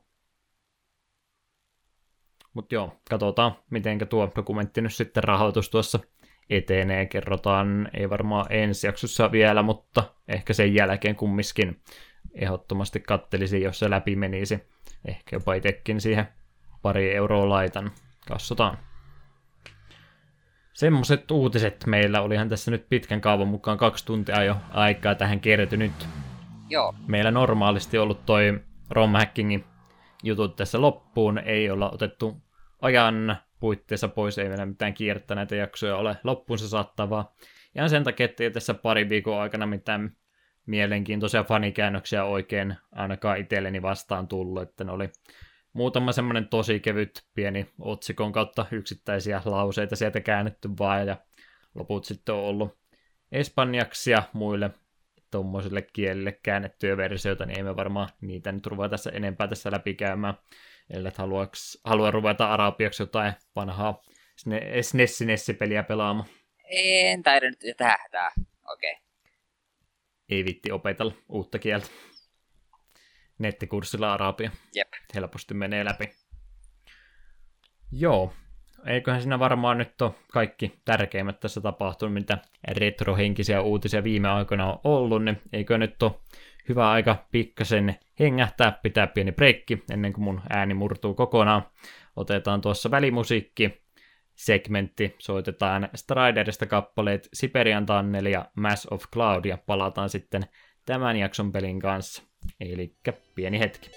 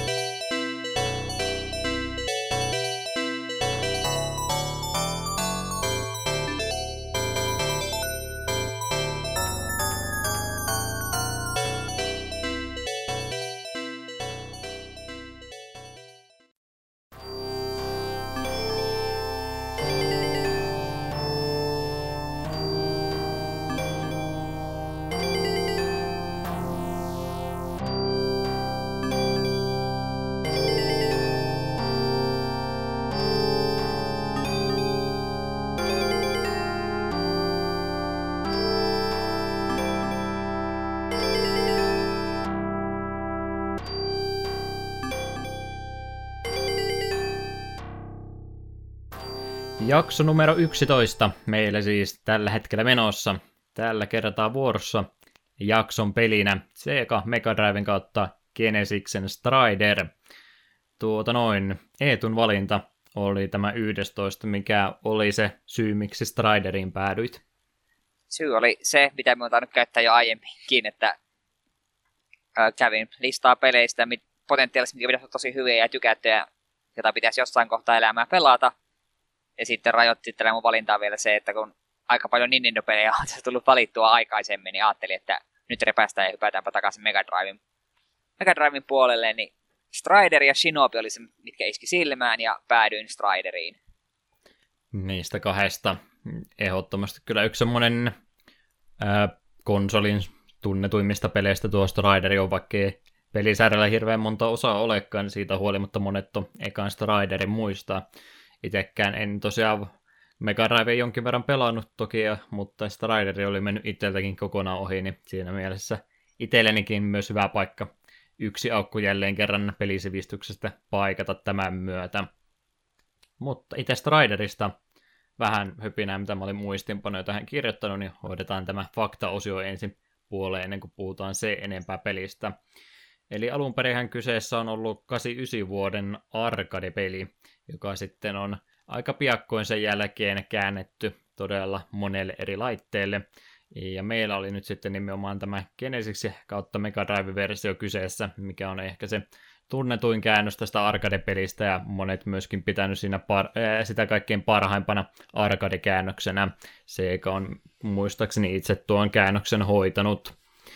Strider itsessä on tuommoinen hack and slash-pohjainen tasohyppelypeli, ja Capcom on ollut sitten tämän kehittäjä sekä julkaisija sekä että. Capcomista meillä oli just tuossa ihan hiljattain puhe 9. jakso, eli Tailspinin kanssa, niin sen takia en aio puhua Capcomista nyt niin paljon kuin siinä jaksossa, eli jos kiinnostaa Capcomin vähän enemmän, niin voi sinne 9 jaksoon palata takaisin tiivistelmän vuoksi kumminkin ne. Capcom nimenä on ollut olemassa 83 vuodesta asti. Juuret sitä löytyy siitä 79 vuonna perustetusta IRM Corporationista. Ja Capcom tuli aikanaan tunnetuksi tosiaan arcade-peleistänsä ja sitten löi myöhemmin läpi konsolipuolella, kun rupesi tuolle Famicomille tuottamaan enempi pelejä. Tämä tosiaan sitä arcade-puolen edustusta vielä oli. Niitä, no ei nyt sano jälkimmäisiä, kyllähän tuolla Capcomilla ja sitten oli monella muullakin tuota arcade-peliä vielä pitkälle 90-luvun puolelle asti. Henkilöitä pelin takana löysin tämmöisiä peliohjaajana. Mitenköhän tuolla on sitä Koichi Jotsui-niminen henkilö. Näin suomeksi lausuttuna. Ei nyt ihan sinne päin mennyt, mutta oikeat kirjaimet ainakin ääneen sanoi. Työskenteli aikanaan Capcomin palveluksessa 86-ilmeisesti 1990. En löytänyt sitä lähtövuotta tarkkaan kuulemma aika nopeasti Striderin jälkeen. Sen takia 90 laitoin tuohon noin. Jotsui vastasi aikanaan ensin pelien grafiikoista ja sitten myöhemmin hyppäsi tuohon ohjaajan rooliin. Tuommoisia pelejä sitten löytyi muun muassa kuin Speed Rumbler 86, Ghouls and Ghosts, se on ehkä vähän tunnetumpi 89 vuodelta. Myöhemmin sitten kun Capcomilta lähti, niin löytyi tuommoisia pelejä kuin Osman 96, Drakengard 2 2005, Moondiver 2011 ja Tokyo Crash Mob 2012. Nuo Capcomin puolella, mitä hän on tehnyt, niin nyt ehkä vähän tutumpia. Sitten nuo seuraavat, mitä tuossa listassa on, niin ilmeisesti aika paljon tuommoista ainoastaan Japanissa julkaistua peliä ainakin. Sen pidän itselläni syynä, minkä takia noista en ole kommoisemmin kuullut. Rakenkarri kuulostaa tutulta, mutta siihen loppuu mun tietämys. Onko Eetulla mitään muuta tietoa sanoa? Eipä noista itsekin silmäni. Dragonguard 2 on kuullut jo Kuulen Ghostista. Sentäs. Se joo, ilmeisesti muut on sitten ollut tosiaan semmoisia pelejä, mitä ei ole koskaan lokalisoitu. Freelancerina toiminut Jotsui sitten tosiaan Capcomilta lähdön jälkeen ja ilmeisesti edelleenkin pelejäljellä on, vaikka ei nyt hirveästi hänestä tietoa löytynytkään. Ehkä voitte hänen ottaa yhteyttä, jos haluatte yhden artistin lisää teidän indie-penille tekemiseen. Saattaa vastatakin. Suunnittelupuolella sama henkilö, eli Koichi Jotsui, on ollut myöskin siinä kohtaa krediiteistä löytyy Kaksi muuta henkilöä, Tokuro Fujiwara, on ollut muun muassa karkoiskuesten pelisarjaa, Megamania, Disneyn kautta noita Capcomin pelejä, Breath of Firea. Halusin myös lisätä Tomba 1 ja 2, hirmuinen pitkä listaa, melkein kaikki Capcomin suosituimmat 80-90-luvun pelit, niin todennäköisesti on Fujiwara ollut näitä pelejä tekemässä.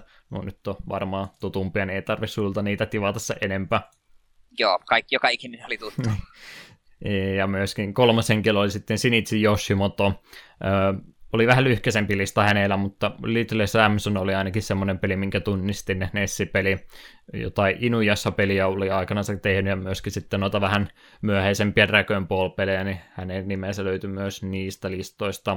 Ei kovinkaan paljon löytynyt hänestä tietoa, mutta jonkin verran repertuaria hänestäkin löytyi. Little Samsonin ehkä oot varmaan kuullut, Inuyasha on sun suosikki anime ja Dragon Ball oli hyvänä kakkosena.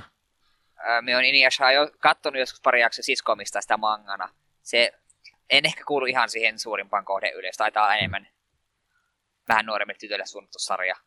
Semmoisen käsityksen saan, suosittu sarja kumminkin aikanaan oli. Joo, mutta me heitän Villin veikauksesta Little Samson tulee jossain vasta olemaan meidän jakson peline. Jos ei Nessi-kiintiö tule täyteen liian aikaisin, niin varmasti mainio peli kyseessä, vaikka en sitä loppuun asti ole pelannutkaan.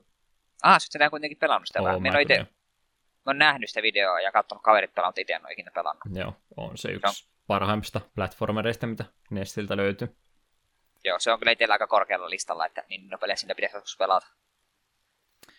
Sävellyksestä, eli musiikkipuolesta, on vastannut henkilö nimeltä Junko Tamia. On itse asiassa naispuolinen henkilö, siinä mielessä vähän erikoisuus, ei hirveästi noita... No, kyllä Japanin puolta löytyy tosiaan noita naisartistejakin kyllä, mutta enempi miespuolta kumminkin silläkin puolella ollut. Häneltä sitten käsialaa, muutama esimerkki, mitä kirjasi ylös, niin Bionic Commando, sekä se alkuperäinen ja sitten myöskin tuo remake myöhemmin, mikä tuli 360-sille ainakin, Pleikkari 3:lle varmaan myöskin. Sweet Home oli se Capcomin ylhäältä päin kuvattu semmoinen kauhupeli, mikä niin kuin Resident Evil-pelisarjan esikuvana toiminut. Ilmeisesti johonkin elokuvaan perustuu. Codename Viperin mä en muista tarkempaa, se on ilmeisesti kuin side-scrolleri-toimintapeli. Street Fighter 2010, mikä ei ole tappelupeli, vaan sekin on side-scrolleri. Angry Video Game, Nerd Jackson siitä tiedä. Ja sitten Little Nemo on myöskin, mihinkä on musiikit tehnyt. Eli paljon semmoista, jos ei ihan isommasta päästä olevia peliä, niin hyvää kakkostieri-peliä tuolta Capcomin puolta, niin hän on niihin musiikkia paljon tehnyt. Sanotko noista peleistä mitä? Little Nemoa olen pelannut, mutta ne ikinä läpi asti. Sama juttu, se jäin aika lyhkäiseen vaiheeseen. Bionic Commando mä melkein pääsin muksuna läpi, mutta en ihan kumminkaan. Me on pannut Bionic Commando vissiin vaan ekaa kenttää, sitten muu lapsen taidot loppui aina siihen. Little Nemosta, että sä haluan sen itse sanoa, että siinä itse taisi olla kyllä aika hyvät musiikit. Muistaakseni joo. Kaiken puolessa se olla itse asiassa varsin mainio peli. Ehkä me palataan joskus senkin pariin. Kyllähän tosiaan tätä podcastia voisi pelkällä NES-peleillä tehdä, mutta yritetään vähän monipuolisemmin toimia. Yritetään, mutta se on hyvä tiedä, että meillä on sellainen turvaverkko, mihin muuta keksi. Niin apua, NES-kirjasto auki. Tosiaan Sweet Home on semmoinen peli, mitä monikaan ei aikanaan tiennyt, mutta siitä on tosi moni isompi YouTubettaja tehnyt myöhemmin sitten tuommoista retrospektiiviä, että tämmöinen peli on monilta mennyt ohitse. Sitä myötä itsekin siitä monesta paikkaa kuuluu, mutta en ole tosiaan itse koskaan pelannut. Ja mä oon joskus striimiä katsoa, kun joku pelaa. Mulla on sellainen mielikuva. Tiedän kyllä kutakunkin, minkälainen peli on kyseessä. Codename Viperia en ole pelannut. Street Fighter 2010 tosiaan videolla on nähnyt sitä aikaa, kun ei vielä Street Fighteria ollut ehkä niin, vaikka siinä nyt oli hetkinen. Toi tuli ennen kakkosta. Varmaankin pakkohan se olla, jos Street Fighter 2 on ollut 2, 3, 4. Apua, mä en muista vuosia, mutta todennäköisesti tuli ennen Street Fighter 2 kumminkin, niin ilmeisesti ei ollut vielä lyöty lukko, että se on tuommoinen tappelupelisarja, niin ilmeisesti yritti jotain muutakin sillä kyseisellä pelisarjalla tehdä. Jep. Ja Nemo kanssa sitä on kokeillut, mutta en loppuun pelannut. Piti nyt tosiaan mainita, kun Näitä nimiä kerrankin löytyy. Tailspinin kanssa ei hirveästi juttua löytynyt. Se niin mainittakoon tosiaan, siitä Tailspinistä ei löytynyt suoraan niitä henkilöitä sen takana. Tämä oli just niin tämä Tokuro Fujiwara, mitä mä löysin sitten mutkan kautta. Tähän on noita Capcomin Disney-pelejä ollut ainakin tekemässä. Että kyllä sitä varmaan, jos vähän tarkemmin jaksaisi etsiä tietoa, niin kyllä niitä nimiä sitten jonkin verran löytyy.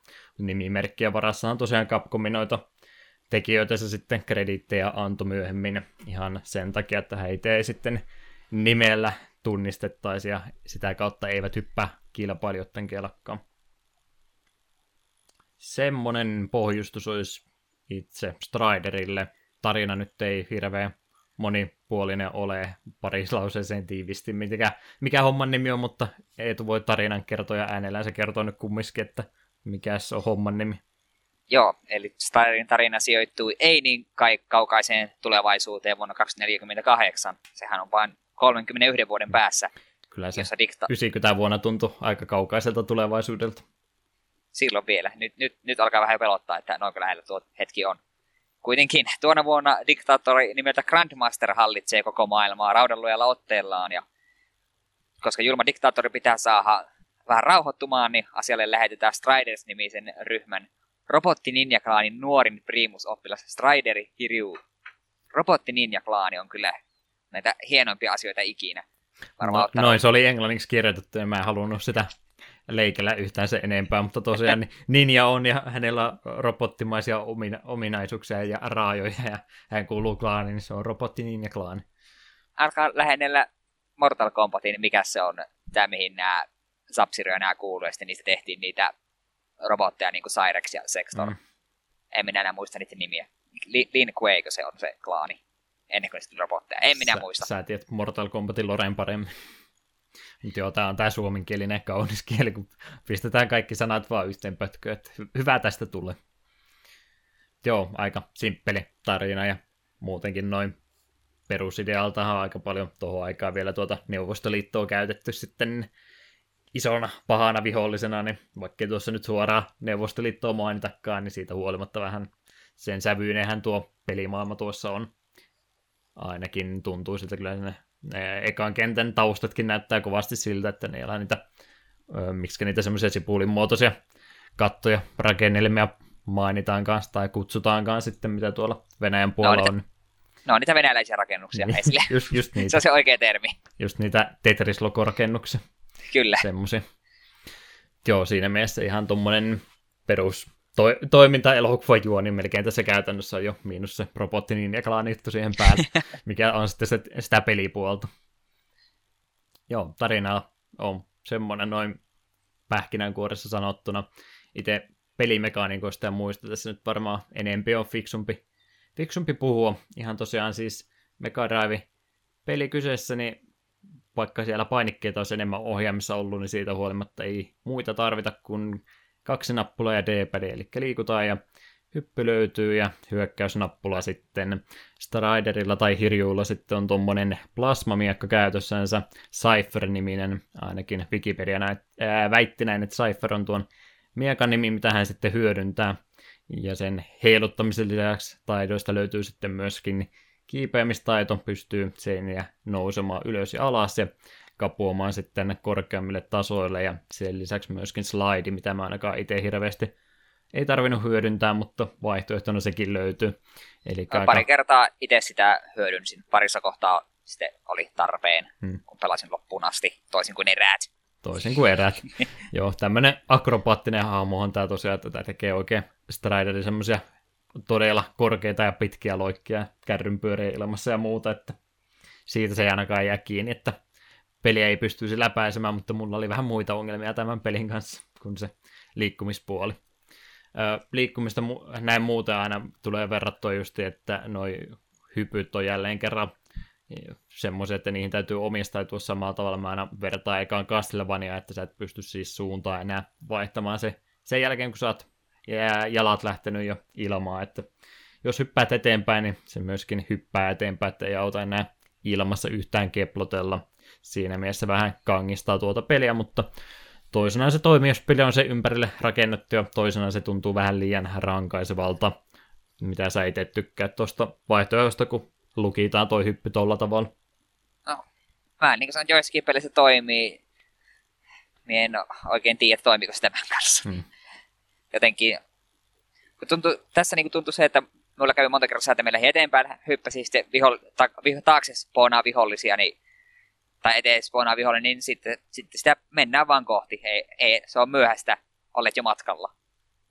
Joo, ja varsinkin tässä tulee sitten jälleen kerran, kun on hypätty sieltä 8-bittisten pelien puolta sinne 16-bittisten maailmaan. Monet pelin kehittäjät alusta ja sitten spriteista myöskin isompia, että pystyy vähän sitä lihastansa siinä esittelemään, että kuinka paljon tällä laitteella pystyy tekemään, niin se tarkoittaa myöskin sitä, että se alue, mitä sä siitä itse kentästä siinä samalla kertaa näet, niin on pienempi kuin mitä se ehkä jossain master-systeemi tai NES-pelissä olisi ollut, niin se myös vähän meinaa sitä, että täyden hypyn, kun teet eteenpäin, sä et välttämättä näe, että minne sä oot hyppäämästä. Sieltä voi vihollinen ilmaantua sitten sen ilmalennon aikana. Mikä todennäköisesti ilmaantuukin. Mikä on kovin ikävää. Siinä mielessä en tykännyt, mutta ei se nyt välttämättä se isoin ongelma tässä tuo hyppy kummiskaan ollut. Mä scrollasin jo ihan liian korkealle, mä niin vanhoja juttuja katsomaan. Niin, hyppyjä kovasti. Ilmeisesti hyppyillä pystyy jotain heikompia vihollisiakin tuhoamaan. Mä en tätä käynyt vahvistamassa, mutta näin ainakin arvostelut väitti, että se hyppykin jonkin verran vahinkoa sitten aiheuttaa ainakin heikoimpia vihollisia vastaan. Yleensä mä helttiä menetin ennemminkin sillä, että mä vaan kävelin vahingossa jotakin päin tai otin jostain luodista vahinkoa. Joo, niitäkin paljon löytyi. Joo, paras strategia tuntuu olevan, että menee eteenpäin ja hakkaa hyökkäysnappi niin paljon vaan kun pystyy, että se on se miekan animaatio koko ajan näkyvissä. Joo, ei ole mitään cooldowneja sen suhteen, että sä pystyt sitä miekkaa siinä huitomaan jatkuvasti rämpyttämällä. Semmoisen ihanan kilisevän äänen kuuluu siitä aina, kun sä sitä heilautat, että ei välttämättä koko ajan kannata, jos korviasi arvostat. Mut niin, sidescrolleri peli sivuuttaen liikkuu 2D-tasohyppelypeliä, power-uppejahan tämmöistä täytyy ehdottomasti olla. Mä en niitä hirveän usein löytänyt, mutta välillä aina tuli vastaan, sieltä löytyy se miekan pidennys, siitä tulee vähän pisemmän mallinen, menee ihan ruudun reunaan asti, kun sä sen löydät. Helttiä voi palauttaa, kuolemattomuus siellä ilmeisesti oli myöskin, mä en muista löysinkö mä ensimmäistäkään semmoista, ja ilmeisesti semmoisen jos löytää, niin siinä tulee joku varjokuva siitä sun Striderista, että sä pystyt vähän eri tai pisemmälle kautta eri tasolla, mä en tiedä miten toi toimii, tämmönen luki Wikipediassa, että tämmönen power-up on olemassa, mutta mä en kyllä löytänyt. Meikä kyllä semmoista nähnyt. No, väitetään ainakin, että kuolemattomuuspelistä löytyy, ja en sano enempää. Ja sitten on myös noita robottiapureita sieltä jonkin verran niistä power-upien joukosta löytyy, joita mä tunnuin kovin usein sekoittavan vihollisia, että jotkut teki vahinkoa ja jotkut olikin yhtäkkiä sun apureita. Joo, minä kyllä itse asiassa muistan, että yksikään olisi kohdellut minua ystävänä, että mulla mennä hermotaan power-upien kanssa, kun näet, että hei tuolla on power-up, lyöt sen auki, niin se muuttuukin robotiksi, mikä tulee läimättämään sinun turpaan. Joo, kyllä siinä semmoista lintua ainakin tuli heti siinä ekassa kentässä, ja sitten siellä oli jotain semmoista, mitkä näytti nimenomaan niiltä vihollisilta, mutta ne olikin sitten ystävällisiä, että jälleen kerran niitä huonoja power-uppeja sekaan, ja niistähän me ei tietenkään tykätä. Joo, ei. Tai ne, jos niitä on, niin ne voi selvästi merkitä vaikka pääkalolla tai jollain. Eri värisiksi edes. Jep, ja sitten jonkin verran minusta oli jo ekasta kentästä asti, että viholliset kantoi just noita power-up-esineitä, niin mulla kävi sitä, että tavoittelen power-upia, niin otan vaan osumaan, kun en joko kerkeä lyödä sitä ja vihollista sitä nuriin. Tai sitten hyppään vihollista kohti, tapaan sen, että se on samalla avaa sen esiin, ja se esine on kansan vihollinen. Niin. Rupesin suhtautumaan sillä tavalla peliin, että jos power-up on missä tahansa muualla kuin turvallisesti mun nenä edessä ja ei mitään muuta uhkaa, niin silloin me vaan avaan ne. Muuten me vaan yksinäksi ohitaan ne, koska se on liian iso riski, että minun sattuu. Joo, elämäpisteitä ei tosiaan hirveästi ole, että sulla on se 3 palkkia siinä. Jotkut tekee vaan puolikkaa, että se vaihtaa vihreästä punaiseen väriä, useimmat taistelee sitten täyden pinnan vahinko, että pikkasen pelivaraa toki on, mutta ottaa huomioon kuinka paljon vihollisia ja luotia sun muita siinä kentissä lentelee, niin ei se hirveästi ole. Jep, joo, ja sen voisi kuitenkin mainita. Se oli musta ihan kiva, että kun oli just noita parantavia esineitä, niin ne antoi myös jotkut, me en ole varmaan antoiko kaikki, ainakin jotkut antoi sulle niin kuin väliaikaisesti myös niin maksimihelttiä lisää. Että sitten jos pääsit seuraavaan kenttään, niin se jäi. mulla parhaimmillaan taisi olla jopa 5 helttiä. Sitten kuoli ja tipuin takaisin 3, joka oli vähän ärsyttävää. Joo, 5 itsekin saa yhdellä runnilla kerättyä, mutta sitten meni vaan niin nopsaa eteenpäin, että kaikkia kyllä jäänyt poimimaankaan. Niin, siinä nyt varmaan power-upit ja nuo on sinne läpikäyty. Kerran platformista tässä on kyse, niin totta kai tämä on sitten erillisiin kenttiin jaettu. Sama juttu on ilmeisesti arcade-pelissä kuin tässäkin, eli 5 kenttää ainoastaan on yhteensä, mikä on aika vähän mielestäni. Se oli vähän, mutta mä olin hyvin iloinen, kun peli oli ohi. No se on hyvä puoli, jos ei pelistä tykkää, niin ei ole ainakaan liikaa sitten pelattavaa siinä. Mutta aika pienellä mennään, että 5 kenttää, jokaisella nyt kumminkin oma ilmeensä siinä on, että niitä kierrätetty se enempää on. Ja semipitkä ne nyt oikeastaan oli, että siellä välistä löytyy sitten välipomojakin ja sitten joku kentän lopussa oleva vähän isompi pomo, mikä nyt ehkä muutama lyöni enemmän ottaa, mutta ei hirveästi kummiskaan. Että jos nyt tosiaan ei selväksi tullut, niin meidän kanta tästä pelistä vähän negatiivinen, mutta jos jotain hyviä puolia nyt tästä täytyy esiin ottaa, niin kyllähän nyt sentään toi ilmepuoli sillä oli, että 5 kenttää jokainen oli erinäköinen ja niin, meneekö tää hyvään puolelle sentä? Ei kierrätä hirveästi samoja maisemia. Joo, kyllä näytti välillä ihan kivalta. Toisinaan.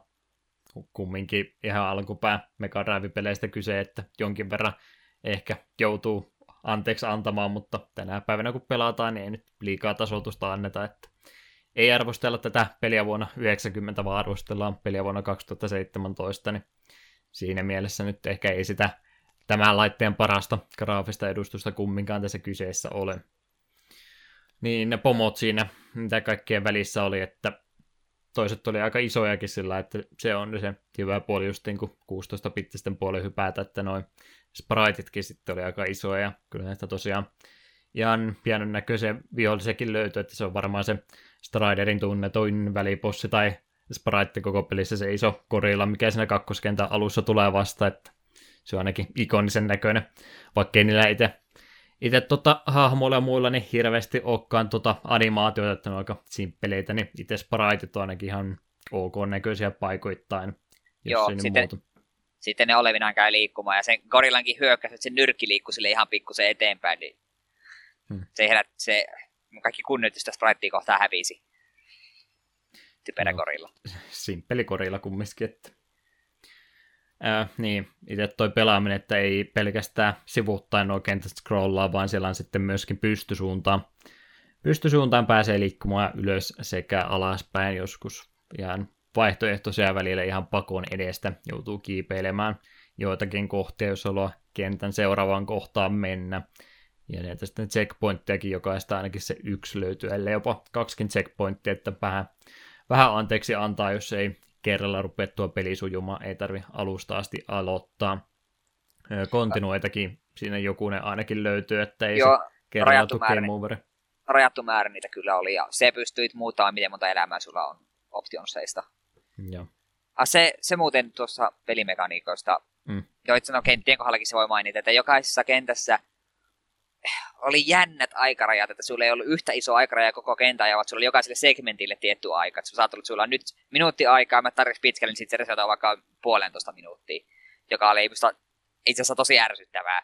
Koska sulla jossain segmentissä meni huonosti, niin sit, vaikka se pelasit suurimmassa kentässä tosi hyvin, sitten tulee yksi hankala segmentti, missä sulla menee aikaa, niin sillä ei ole mitään väliä, miten se hyvin pelaisit aiemmin, kun sulla on silti täsmälleen saman verran aikaa. Toisaalta se toimii myös toisinpäin, yhdessä kohdassa aikailet, että pääsit eteenpäin, niin se ei sitten rankaisi sinua sitten loppua kohden. En tiedä. Mä olisin tykännyt enemmän, että jos pitää olla aikaraja, niin semmoinen yhtenäinen koko kentälle, eikä tuommoinen hölmö segmentöity aikaraja. Tää on monilla muillakin tämän aikakauden peleillä se ongelma, että kun nämä on just arcade-puolelta käännetty kotikonsolipuolelle, niin sitten kaikki ne elementit, mitkä arcade-peleistä teki kannattavia, esimerkiksi just aikarajat ja rajatut elämät ja tämmöiset, niin semmoinen hirveä nopsaa nouseva vaikeustaso ja kaikki nämä, niin niitä olisi sillä niin toivonut, että kun tehdään näitä konsoliversioita, niin vaikka monet haluaa niitä arcade täydellisiä käännöksiä, niin kaikesta huolimatta, niin tarviiko kotikonsolipelissä aikarajoja olla kentissä? Ei mielestäni välttämättä. Jep. Ei se nyt se ole mikään iso ongelma, koska ei mulla nyt kertaakaan käynyt niin, että olisi aika loppunut, mutta on se aina vähän hölmöä, kun sä aloitat kentän ja katsot, että sulla on 1,5 minuuttia aikaa mennä tää läpi, että se menee sitten semmoiseksi putkijuoksuksi siinä, huidot vaan kauheata vauhtia eteenpäin. Lyhkäisiä ne kumminkin oli, ettei ne siinä mielessä nyt siitä kiinni jäänyt, mutta semmoisia jäännöksiä, mitä tosiaan tuolta arcade-ajoilta jäänyt kasvukipuja näiden konsolipelien kanssa ollut tähän aikaan, niin niitä kyllä vielä tästä löytyy enemmän tai vähemmän. Jep. Sanotaanko, että enemmän. Niin, muita hyviä puolia. Noissa platformeissa yleensä rotkoja ainakin on hirveästi ollut, että se, kun mä yritin väkisin keksiä jotain hyviä puolia pelistä, niin ainakaan rotkoja tässä pelissä ei hirveästi ole. Ei ole semmoisia instanttikuolemakohtia kovinkaan monessa paikkaa. Kyllä niitä parissa kohtaa oli, mutta ei niitä oltu ripoteltu joka puolelle. Mm. Tämä harvoin semmoiseen henkeen lähtee, että ei ole tappavia piikkejä missään sellaisia. Jne. Harvoin siihen kaatuu, että kyllä se lähtee ihan siinä, kun tarpeeksi helttiä lähtee pois, niin siitä ne kuolemat tuossa pelissä aiheutuu. Ennen kuin mennään eteenpäin, niin ne bossit tosiaan vielä noin muutenkin ylipäätänsä, että oliko ikonisia pomotaisteluita siinä pelin aikana. No suurin osa kyllä meni silleen, että lyö miekalla naamaan, kunnes se lopettaa, ja yleensä ei tarvitse lyödä kovin pitkään. Mutta ehkä hienoa oli se eka pomo, kun saavut sinne, mikä ihme, venäläisten tuo ihme kokoonpano, jotka sitten hyppää sieltä istumapaikoilta muodossa semmoisen ihme jättiläisrobottikäärme, jolla on sirpit molemmissa käsissä. Se oli aika hieno bossi. Se kyllä kaatui aika nopsaa. Mutta olin hämmentynyt, kun venäläiset rupesivat muuttumaan jättiläismadoksi. Joo, logiikkaa siinä nyt hirveästi ei ollut, mutta ihan jännän näköinen kumminkin. Se bossi kaatui tosi nopsaan, kun meni sieltä oikealta puolelta sitä lyömään. Lähtee vasemmalle päin liikkumaan, niin menee sen taakse huitumaan, niin se kuolee aika nopsa. Se toimi aika moneen pomoon. Siinä oli, oliko se neloskenttä, oli semmoinen viidakko. Siinä oli, en osaa kuvailla, mitä se pomo näytti. Joku semmoinen robottijuttu. Ja siinä lähellä oli semmoinen oksa, mistä pystyi roikkumaan. Se oli just sen naama edessä. Niin menit siihen roikkumaan ja hakkasit vaan nappia. Niin se pomo kuoli ennen kuin se kerkesi tehdä yhtään mitään. Ei tosiaan paljon vahinkoa ne kestä. Mut niin. Miten ne kentät nyt muuten oli? Se eka kenttä oli vähän semmoinen Venäjä-henkinen pimeä kenttä. Katolla hyppi ja muuta. Kakkonen oli se arktinen kenttä Siperiaa. Kolmonen oli se ilma-alus. Nelonen oli se viidakko kautta dinosauruksia ja sun muita. Ja vitoinen oli sitten vähän semmoinen avaruusaluksen kaltainen. Jep. Tai sinne päin ilma-alus. Joo. Että siinä on ne tuon pelin maisemat. Joo. Grafiikasta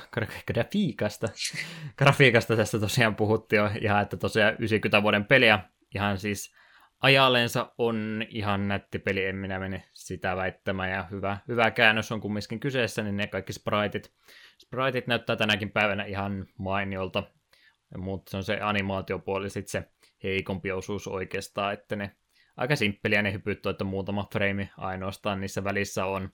Siinä mielessä ei silmiä hivele hirveästi. Ja jonkin verran myös tuommoista slowdownia tuossa pelissä kyllä esiintyy, että enimmäkseen ei haittaa. Välillä kun vähän kiireiseksi menee, niin saattaa tuo konsoli hidastua, mutta ei se nyt iso ongelma kummiskaan tuo ole. Pikkasen kummiskin niin täytyy aina mainita, jos siitä ongelmia tulee. Sä et tuota frameratea huomaa kumminkaan, mutta... No kyllä me sen verran huomasin, kun tuossa kun tuli slowdown, niin sen kyllä huomasi. Kerrankin ne huomasit se. No silloin jos näyttää niin kuin siltä, että kun peli menee niin kuin jonkinlaisen timestoppiin, niin kyllä sen huomaa. No sitten. Kyllä. Onko sulla näistä kolmesta segmentistä jotain, mitä mä en nyt tähän omiin muistinpanoihin laittanut? Pelimekaniikota, kenttiä, grafiikkaa, semmoista. Eipä, siinä tuli oikeastaan jonkin tärkeät. Side-scrolleri kumminkin, niin sitä nyt monella eri tapaa pysty selittämään, että aika hyvin tuossa tuo käyty läpi. Jep. Vähän olisin kyllä ehkä kaivannut, että tässä olisi ollut jonkinlaisia, ei niitä temiikkakomboja, mutta jotain konkreettisia power-uppeja, jotain projectile-aseetta tai jonkinlaisia erilaisia hyppyhyökkäyksiä tai jotain, että tämä itse pelaaminen oli varsin itsensä toistavaa. Mene, lyö miekalla, se oli siinä. Joo, se on se yleispätevä ase se.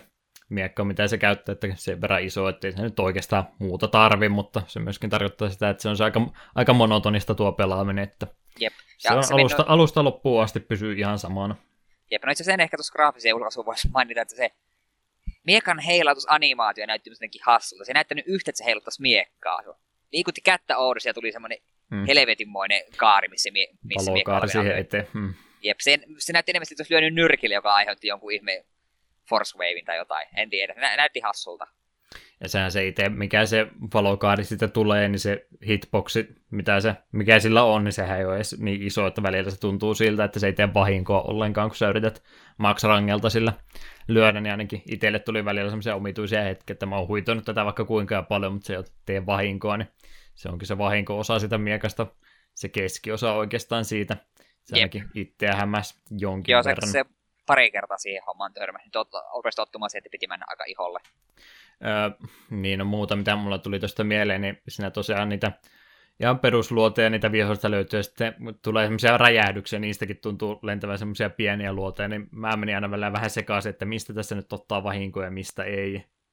Se oli ehkä yksi ongelma, mitä tuossa oli kenttäsuunnittelun kanssa sitten tosiaan välillä, kun mentiin, siinä tuli välillä niitä elementtejä, mitkä oli tässä etualalla siinä hahmo eessä ja muuten se tuntui toisenaan vähän sekaavalta. Kaikkea tämmöistä, mitä mä tässä kaikkia huonoja puolia ynnään, niin ei kuulosta yksinäisenä erillisenä asioina kovinkaan paljolta, mutta kun näitä rupeaa yhteen ynnäämään, niin näistä nyt sitten kertyy tämmöinen kokonaisuus, mikä meillä tästä pelistä jäi mieleen ainakin. Jep. Jop. Sitten se Eetun suosikki asia tästä pelistä, eli musiikit. Mä en nyt oikein ymmärrä tätä hommaa.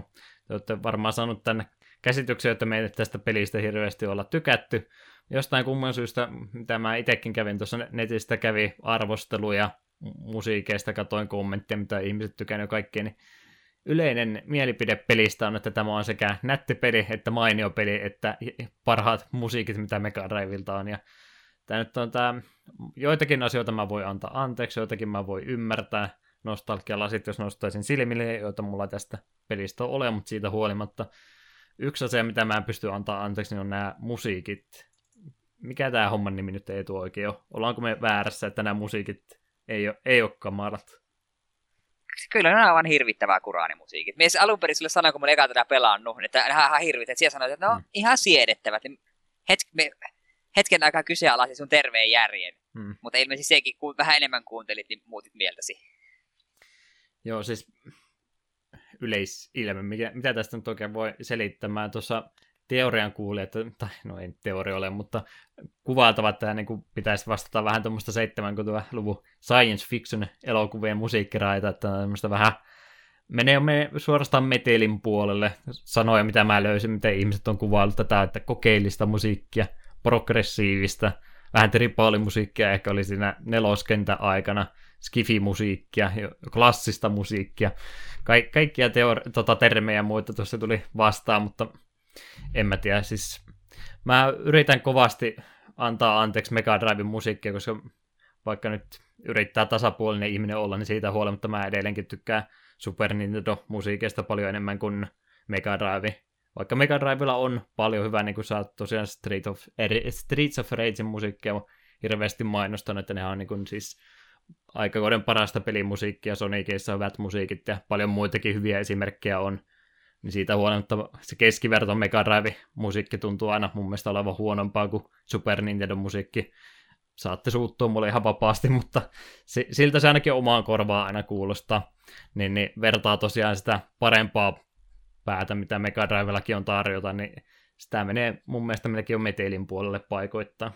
Joo, siis ei tää kuulostanut musiikilta. Se oli, ja siis se välissä oli sellaisia biisejä, mitkä kuulostivat, että okei, hei, tää musiikki kuulostaa niinku ihan siedettävältä. Sitten siellä yhtäkkiä säveltäjä saa niinku kohtauksen ja siellä ihme särinää ja sörinää ja ihan tosi hämmentäviä efektejä. En yksinäisesti ymmärrä. Ei ollut minun musiikkiani. Että siellä niinku niiden kappaleiden sisällä monissa on semmoinen melodia, mikä niinku kuulostaa ihan hyvältä korvaa, mutta tosiaan Mega Driven toi musiikkipuoli, se instrumentaalisaatio niin on paikoittain niin kamalaa, että siellä kuuluu semmoista, miten sitä nyt kuvaa, semmoista metallista ihmesivuääntä kuulostaisi välillä oleva kaikkea muuta urkumusiikkia sun muuta. Mä oikein osaa kuvaillakaan, kun mulla ei terminologia on valitettavasti kunnossa, mutta tosiaan niin kuin kuulostaa, että siellä se melodiapuoli on ihan paikoittain ok, mutta sitten siellä tulee kaikkia muita soittimia sinne väliin, mitkä hukuttaa sen hyvää osan siitä musiikista sen kaiken taakse, että en tiedä. Että monet sillä selittäjät se tosiaan tunnelmaa tosiaan tuohon peliin, että okei, mä voin sen hyväksyä, että se voi olla vähän semmoista jonkinlaista tunnelmaa luovaa musiikkia, mutta ainakaan en mä tätä musiikkisoittimeen niin laittaisi soundtrackia kuuntelemaan, että jes, nyt kuunnellaan Striderin musiikkia. Ei. On siellä pari semmoista ihan ok kappaletta, mutta valtaosa on valitettavasti ainakin omaan korvaan kuulostaa aika ikävältä. En tiedä mikä on homman nimi, tosiaan monet tuntuu tykkäävän, mutta itselle ei kovinkaan hyvältä tämä maistunut. Mulla on vielä niin silleen, että jos me pelaan peliä, missä musiikki on pelkästään keskinkertainen, niin me ei kiinnitä se huomiota. Tässä me kun pelaamme, oli koko ajan, me oli, mitä tämä musiikki on, miksi tämä soi, voisiko me ottaa musiikit pois vaan päältä. Mutta se ihan podcastin kannalta kuuntelin koko ajan musiikkia. Että se tosiaan, mä en sano sitä, että se täytyisi olla pelkästään melodiavoittoista se musiikki, että kyllähän varsinkin nyt sitten myöhempinä aikoina niin on justiin sitä semmoista tunnelmallista musiikkiraitaa siellä taustalla, että sinne ei välttämättä edes hirveästi mitään soittimia kuulu, vaan se on tosiaan semmoista tunnelmaa luovaa, semmoista ehkä kauhupeleissä miettii, niin semmoista painostavaa musiikkia taustalla, mikä sitten reagoi pelitapahtumiin, että saattaa tulla jotain yllättävää nuottia sinne väliin, jos jotain ihmeellistä tapahtuu peliruudulla, että en mä sano, etteikö se ole, niin kuin, se on hyvä tapa myöskin musiikkiraita hoitaa, mutta tämmöisen pelin kanssa niin ei vielä ole ihan tuo ääni, noiden chippien kehitys vielä sillä tasolla, että vois niin kuin tämmöistä tunnelmallista musiikkiraitaa vielä tässä vaiheessa luoda, niin sen takia en tuommoista tykkää paljon mieluummin sitten kuuntelee melodiapainotteisempia kappaleita, mitä kyllä muissa Capcomin peleissä sitten paljon paremmin esiintyy. Mutta joo, ennen kuin mä nyt jonkin verran konteksti tosiaan, ettei tarvitse pelkästään meidän noita mielipiteitä uskoa, niin mä sen takia aion soittaa 2 kappaletta lisää. Onhan tässä nyt välimusiikkina tullut, yritin ottaa niitä siedettävämmästä päästä, mutta mä oon noin 2 mun mielestä parasta kautta huonointa, kamalinta esimerkkiä, mitä tässä pelissä ainakin omasta mielestä on. Capture-niminen kappale kuulostaa mun mielestä semmoiselta, mitä mä kuulisin, jos mä oon nukahtanut hirmuisen kuumea aikana, että se kuulostaa semmoilta kuumehourailumusiikilta. Se tulee ensimmäisenä, 2. tulee sitten kolmoskentässä soi tuo Gravity Unusual-niminen kappale, mikä soi siinä kohtaa, kun toi maanvetovoima kääntyy toisinpäin. Se kuulostaa mun mielestä niin kuin siltä, että joku on just keyboardin päälle rojahtanut ja painaa kaikkia soittimen nappuloita yhtä aikaa, että kuuluu semmoinen oikein kunnon urkuääni pitkään aikaa. Sen jälkeen siinä tulee pieni melodian pätkä, ja sitten kuuluu se sama ääni taas uudestaan. Ja tämä oli just se, mitä monet sanoo mulle, että tämä on se tunnelmaa luova, mutta mun mielestä tämä menee niin kuin... Mä oon ollut taidemuseolla töissä, ja mun mielestä tämä kuulostaa edelleenkin vähän liialta, että en tiedä. Mutta tässä tulee tosiaan esimerkiksi Capture ja Gravity Unusual.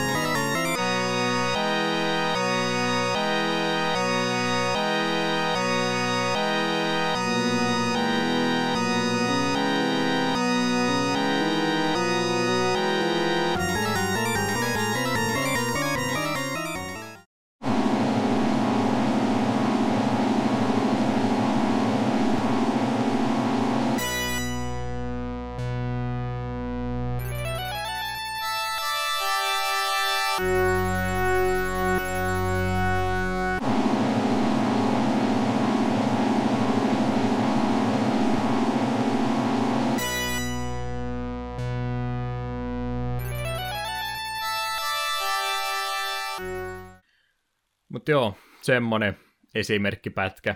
Saatte muodostaa oman mielipiteen sekä musiikista että peleistä ylipäätänsä, mutta ainakin omasta mielestä se musiikkipuoli oli tässä ehkä jopa se huonoin osapuoli. Tähän sitten tosiaan värikkään soundtrackin päälle isket se, että tuo miekkaa, kun tuo Strider ton pelin aikana heiluttaa, niin sitä kuuluu semmoinen ihana metallinen kilahdus Jos sitä nyt taas jälleen kerran pitäisi jotenkin kuvailla, niin kuulostaa, kun hieroisit kahta veistä yhteen. Aika lähellä ainakin vastaavaa ääntä, että semmoinen korvia raastava ääni sitä kuuluu. Ja sitten kun pelimekaniikka on rakennettu sen ympärille, että sä heilutat se miekkaa, niin se sitten kuuluu jatkuvasti koko peli alusta loppuun asti. Semmoinen hyvä sekametelisoppa tulee ainakin äänipuolesta näistä kaikesta. En tiedä, monet muut tuntuu tykkäävän, mutta tää nyt meidän mielipide vähän päinvasta, niin ehkä se on hyväkin, että ollaan välillä jotain eri mieltä kuin valtayleisö. Suosikkeja kumminkin nyt sitten sovitti, että täytyy väkisi kaksi hyvää sieltä löytää, niin Eetu oli ton Big Run-nimisen kappaleen valkannut, missä kohtaa toi soi, mä en nyt muista. En itse asiassa miekään muista, se käskit mun valita suosikin, niin me kuuntelin läpi, ja tää oli vähiten kamala. Big Run oli ihan hyvältä kuulosti. Ekaan ketä musiikki oli kans ihan jees, mutta mä otin ton sitten Grandmaster-kappaleen. Se taisi siellä vikassa pomossa soida, minne asti mä en ikinä edes selvinnyt. Mutta ne tulee tossa. Tämän jälkeen, kun ollaan käyty nämä viimeiset osat vielä läpi, niin ottakaahan niitä pieni hetki. Saitte juuri kappaleannoksen tuossa äsken, jotka ei ihan yhtä hyviä toki ollut, mutta kaikesta huolimatta. Niin, kun meni ääneen, mainitsen, sä pelasit tämän pelin läpi ainakin. Joo, pelasin loppuun asti. Ei parantunut loppua kohden. Ei parantunut loppua asti. Mitä pidemmän mä niin, se enemmän minä vaan toivon, että tämä peli vaan loppuu. Mä aloitin tätä monta kertaa. Mä aloin tätä ennen Eetua pelaamaan kanssa. Mä en siltikään kolmoskenttää pisemmälle pystynyt tai raaskinut pelata. Ja kysyin lupaa, että saako tähän jättää. Näytettiin vihreitä valoa, että ilmeisesti ei tarvinnut loppuun asti pelata. Niin totesin, että eiköhän tässä nyt ole jo kärsitty ihan tarpeeksi. Niin jätin valitettavasti kolmoskenttää sitten kesken. Katoin sen jälkeen longplayna ja sekä sitten speedrunina ne vikaat kentät sieltä pois, että tuli nyt ainakin nähtyä, mitä siellä lopussa tapahtui, ja ei se nyt hirveästi sen jännemmältä näyttänyt. Sitä samaa siellä loppupuolessa kummiskin. Muuta nippelitietoa. Mä oon puhunut niin hirveästi, niin haluanko Eetu lukea mun nippelitiedot läpi tosta? Joo, voihan mennä nopeasti läpi. Pelimaailma perustuu vuoden 1988 Strider Hiryu mangaan, jota Moto Kikaku-niminen ryhmä julkaisi. Ja huolimatta siitä, että meitä tästä pelistä hirveästi välitetty, niin Electronic Gamein Monthly palkitsi Striderin vuonna 1990 videopelitittelillä ja paras grafiikkatittelillä. Että joo, ehkä en olisi ollut samaa mieltä. Ja kumminkin 27 vuotta aikaa, että niin, no puhutaan tuosta suositteluvaiheessa enemmän, mutta joo. Se on eri ajankausi kumminkin ollut. Jep. Ja tämähän oli Capcomin isoimpia hittipelejä ennen Street Fighter 2, ja Strider on toiminut esikuona myös muun muassa Devil May Crylle ja God of War-pelisarjoille. Ja tätähän yritettiin riipuuttaa vuonna 2009 kehittäjän Green toimesta, mutta yritys joutui kuitenkin vararikkoon ja projektistin keskeytettiin. Kaikesta huolimatta tuli kyllä sitten uusi Strider-peli sitten vielä myöhemmin, mutta eka reboot-yritys jäi vähän vaiheeseen. Siinä nyt ainakin tärkeä, mutta tosiaan toi manga-juttu tosiaan, tuo työryhmäni oli kolmiosainen tämä projekti, eli oli se manga tosiaan, ja sitten oli tämä Mega Drive-peli ja sitten NES-peli kuului siihen samaan pakettiin, että se oli tämä saman työryhmän nämä kaikki kolme tuotosta.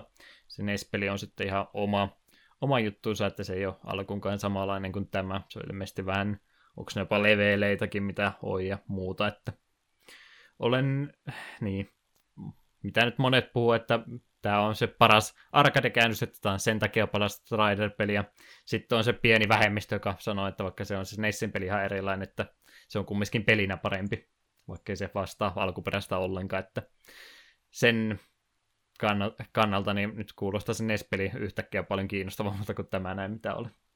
Voipi olla, että pitää joskus pikkusen Nessin Strideria testailla. Näin ollen, me ollaan nyt peliä selostettu aika tarkkaan mielestäni tuossa läpi, ja voitaisiin sitten nyt lopulliset suosittelut, yhteenvedot tähän loppuun hoitaa. Eli ei mitään sitä nyt tosiaan kumpikaan hirveästi tykätty, mutta kaikkea lisää muuta nyt saa sydämen tyhjentää tässä kohtaa, jos haluaa jotain vielä sydämen päältä sanoa pois. En missään nimessä suosittele. Ei missään nimessä, ei mitään. Ei mitään siis anteeksi antavia puolia. Ja kun siis parhaimmillaankin mun mielestä oli niinku keskinkertainen toimintatasoloikka, ja parempia toimintatasoloikkia on maailma pullollaan, niin me en näe mitään syytä, miksi sitä kannattaisi pelata. Vaikka ikoninen pelihahmo, ainakin jos pelisarja itsensä kovinkaan monipuolinen on, tai moniosainen on, mutta hahmo on ainakin tuttu. Että ei kannata sivistyksenkään kannalta pelata. Pelatkaa sitä Nessin vaikka mieluummin. Me nopeasti katsoin pari kuvaa kaappaa, se näyttää jo paremmalta. Suosittelet pelaamatta sitä. Kyllä, ei se voi olla huonompi kuin tämä. Mm.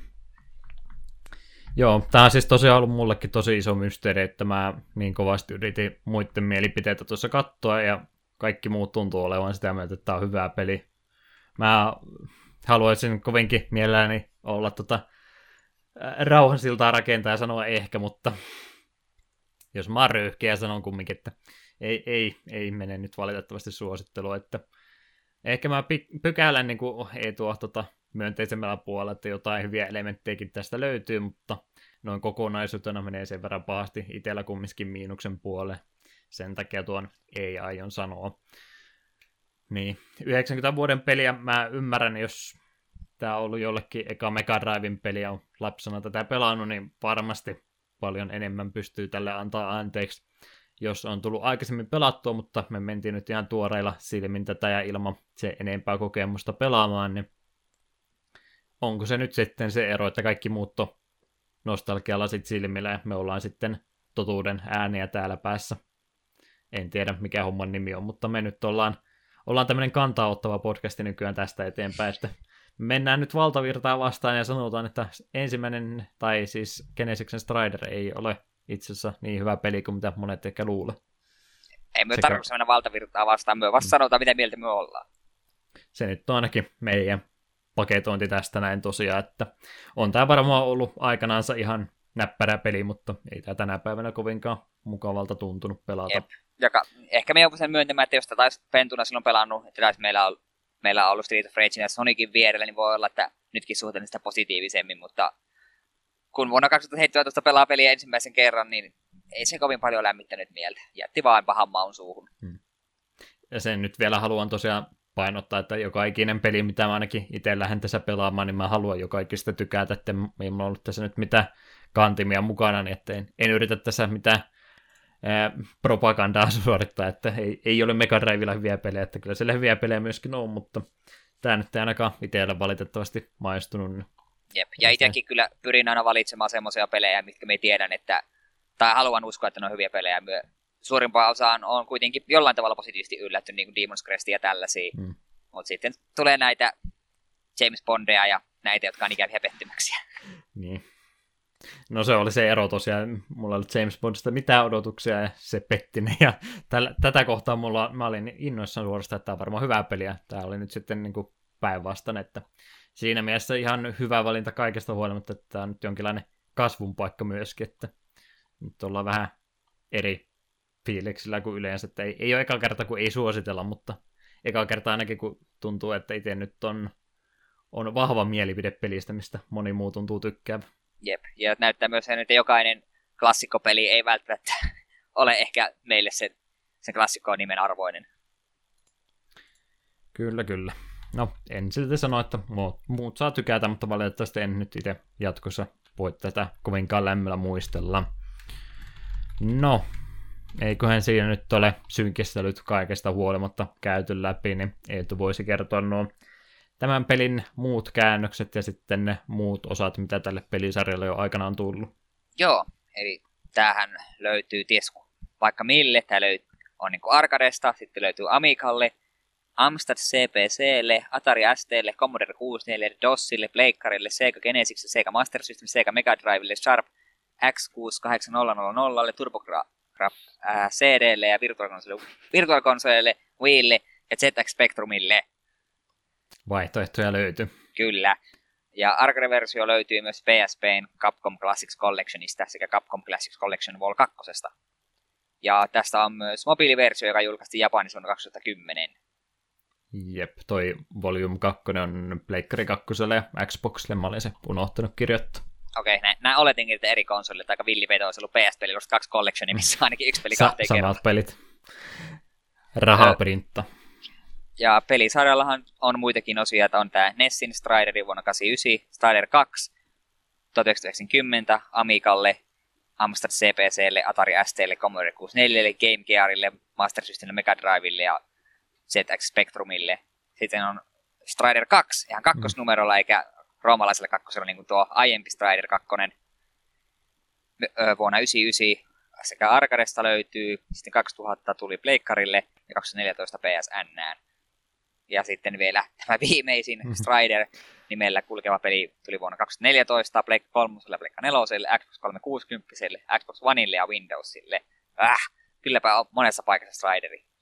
Elikkä Strideria ilman numeroita on 3 eri versiota, Strider 2 on 2 eri versiota. Ei ole Strider 3 ollenkaan, jne.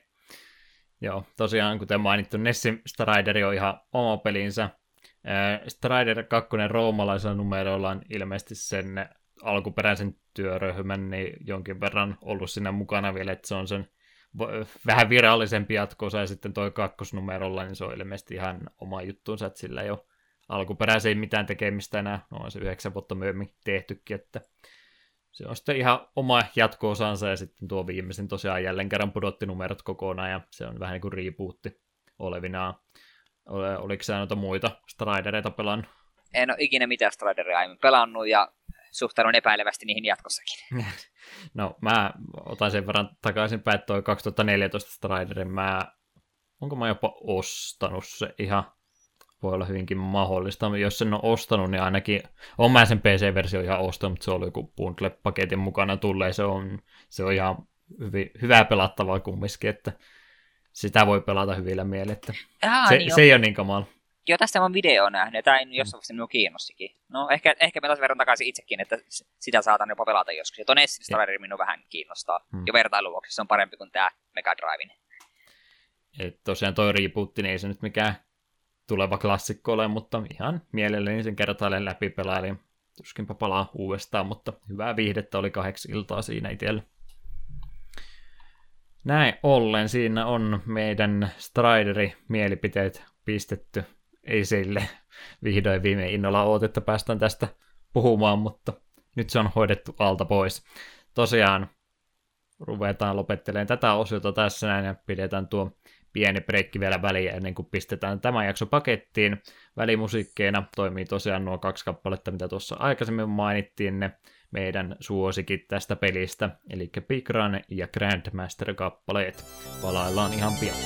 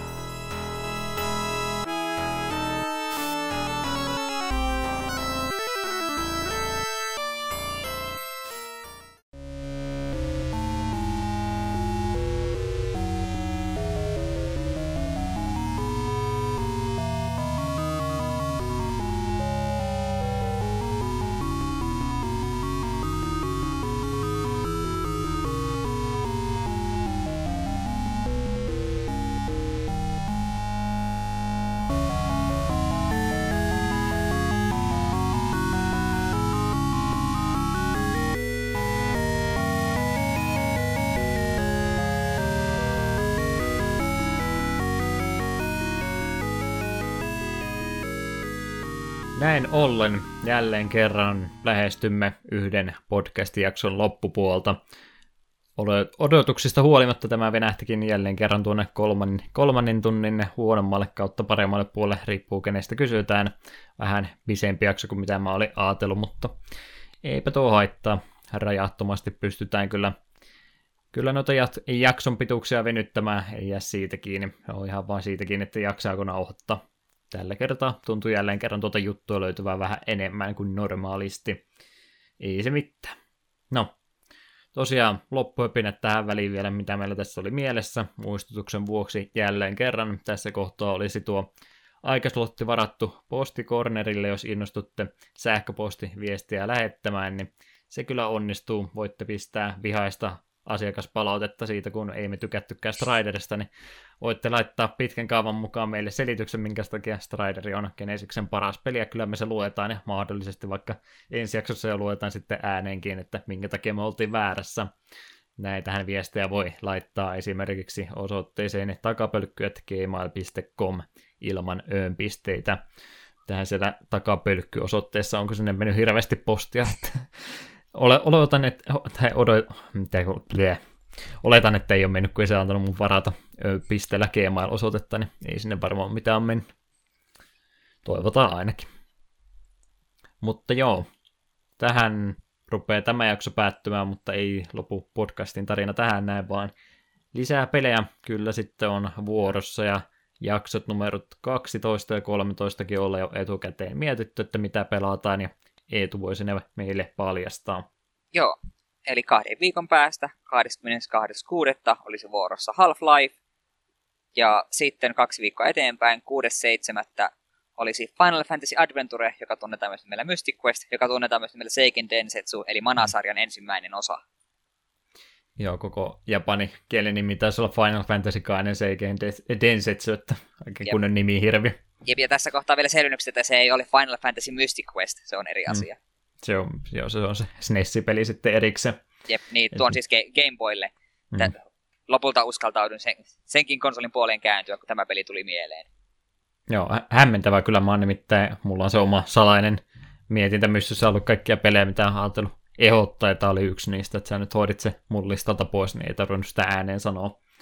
Siinä mielessä ihan hyvä valinta, kun ei tuota alkuperäistä Gameboyta olla vielä tähän mennessä edustettu, niin hoidetaan se pois. Ilmeisesti sulla oli ajatuksena, että kun mulla oli Final Fantasy-puumi päällä, niin sä käytät tää hyväksesi ja otat Final Fantasy-peli. Vai oliko se sulla muutenkin jo mielessä?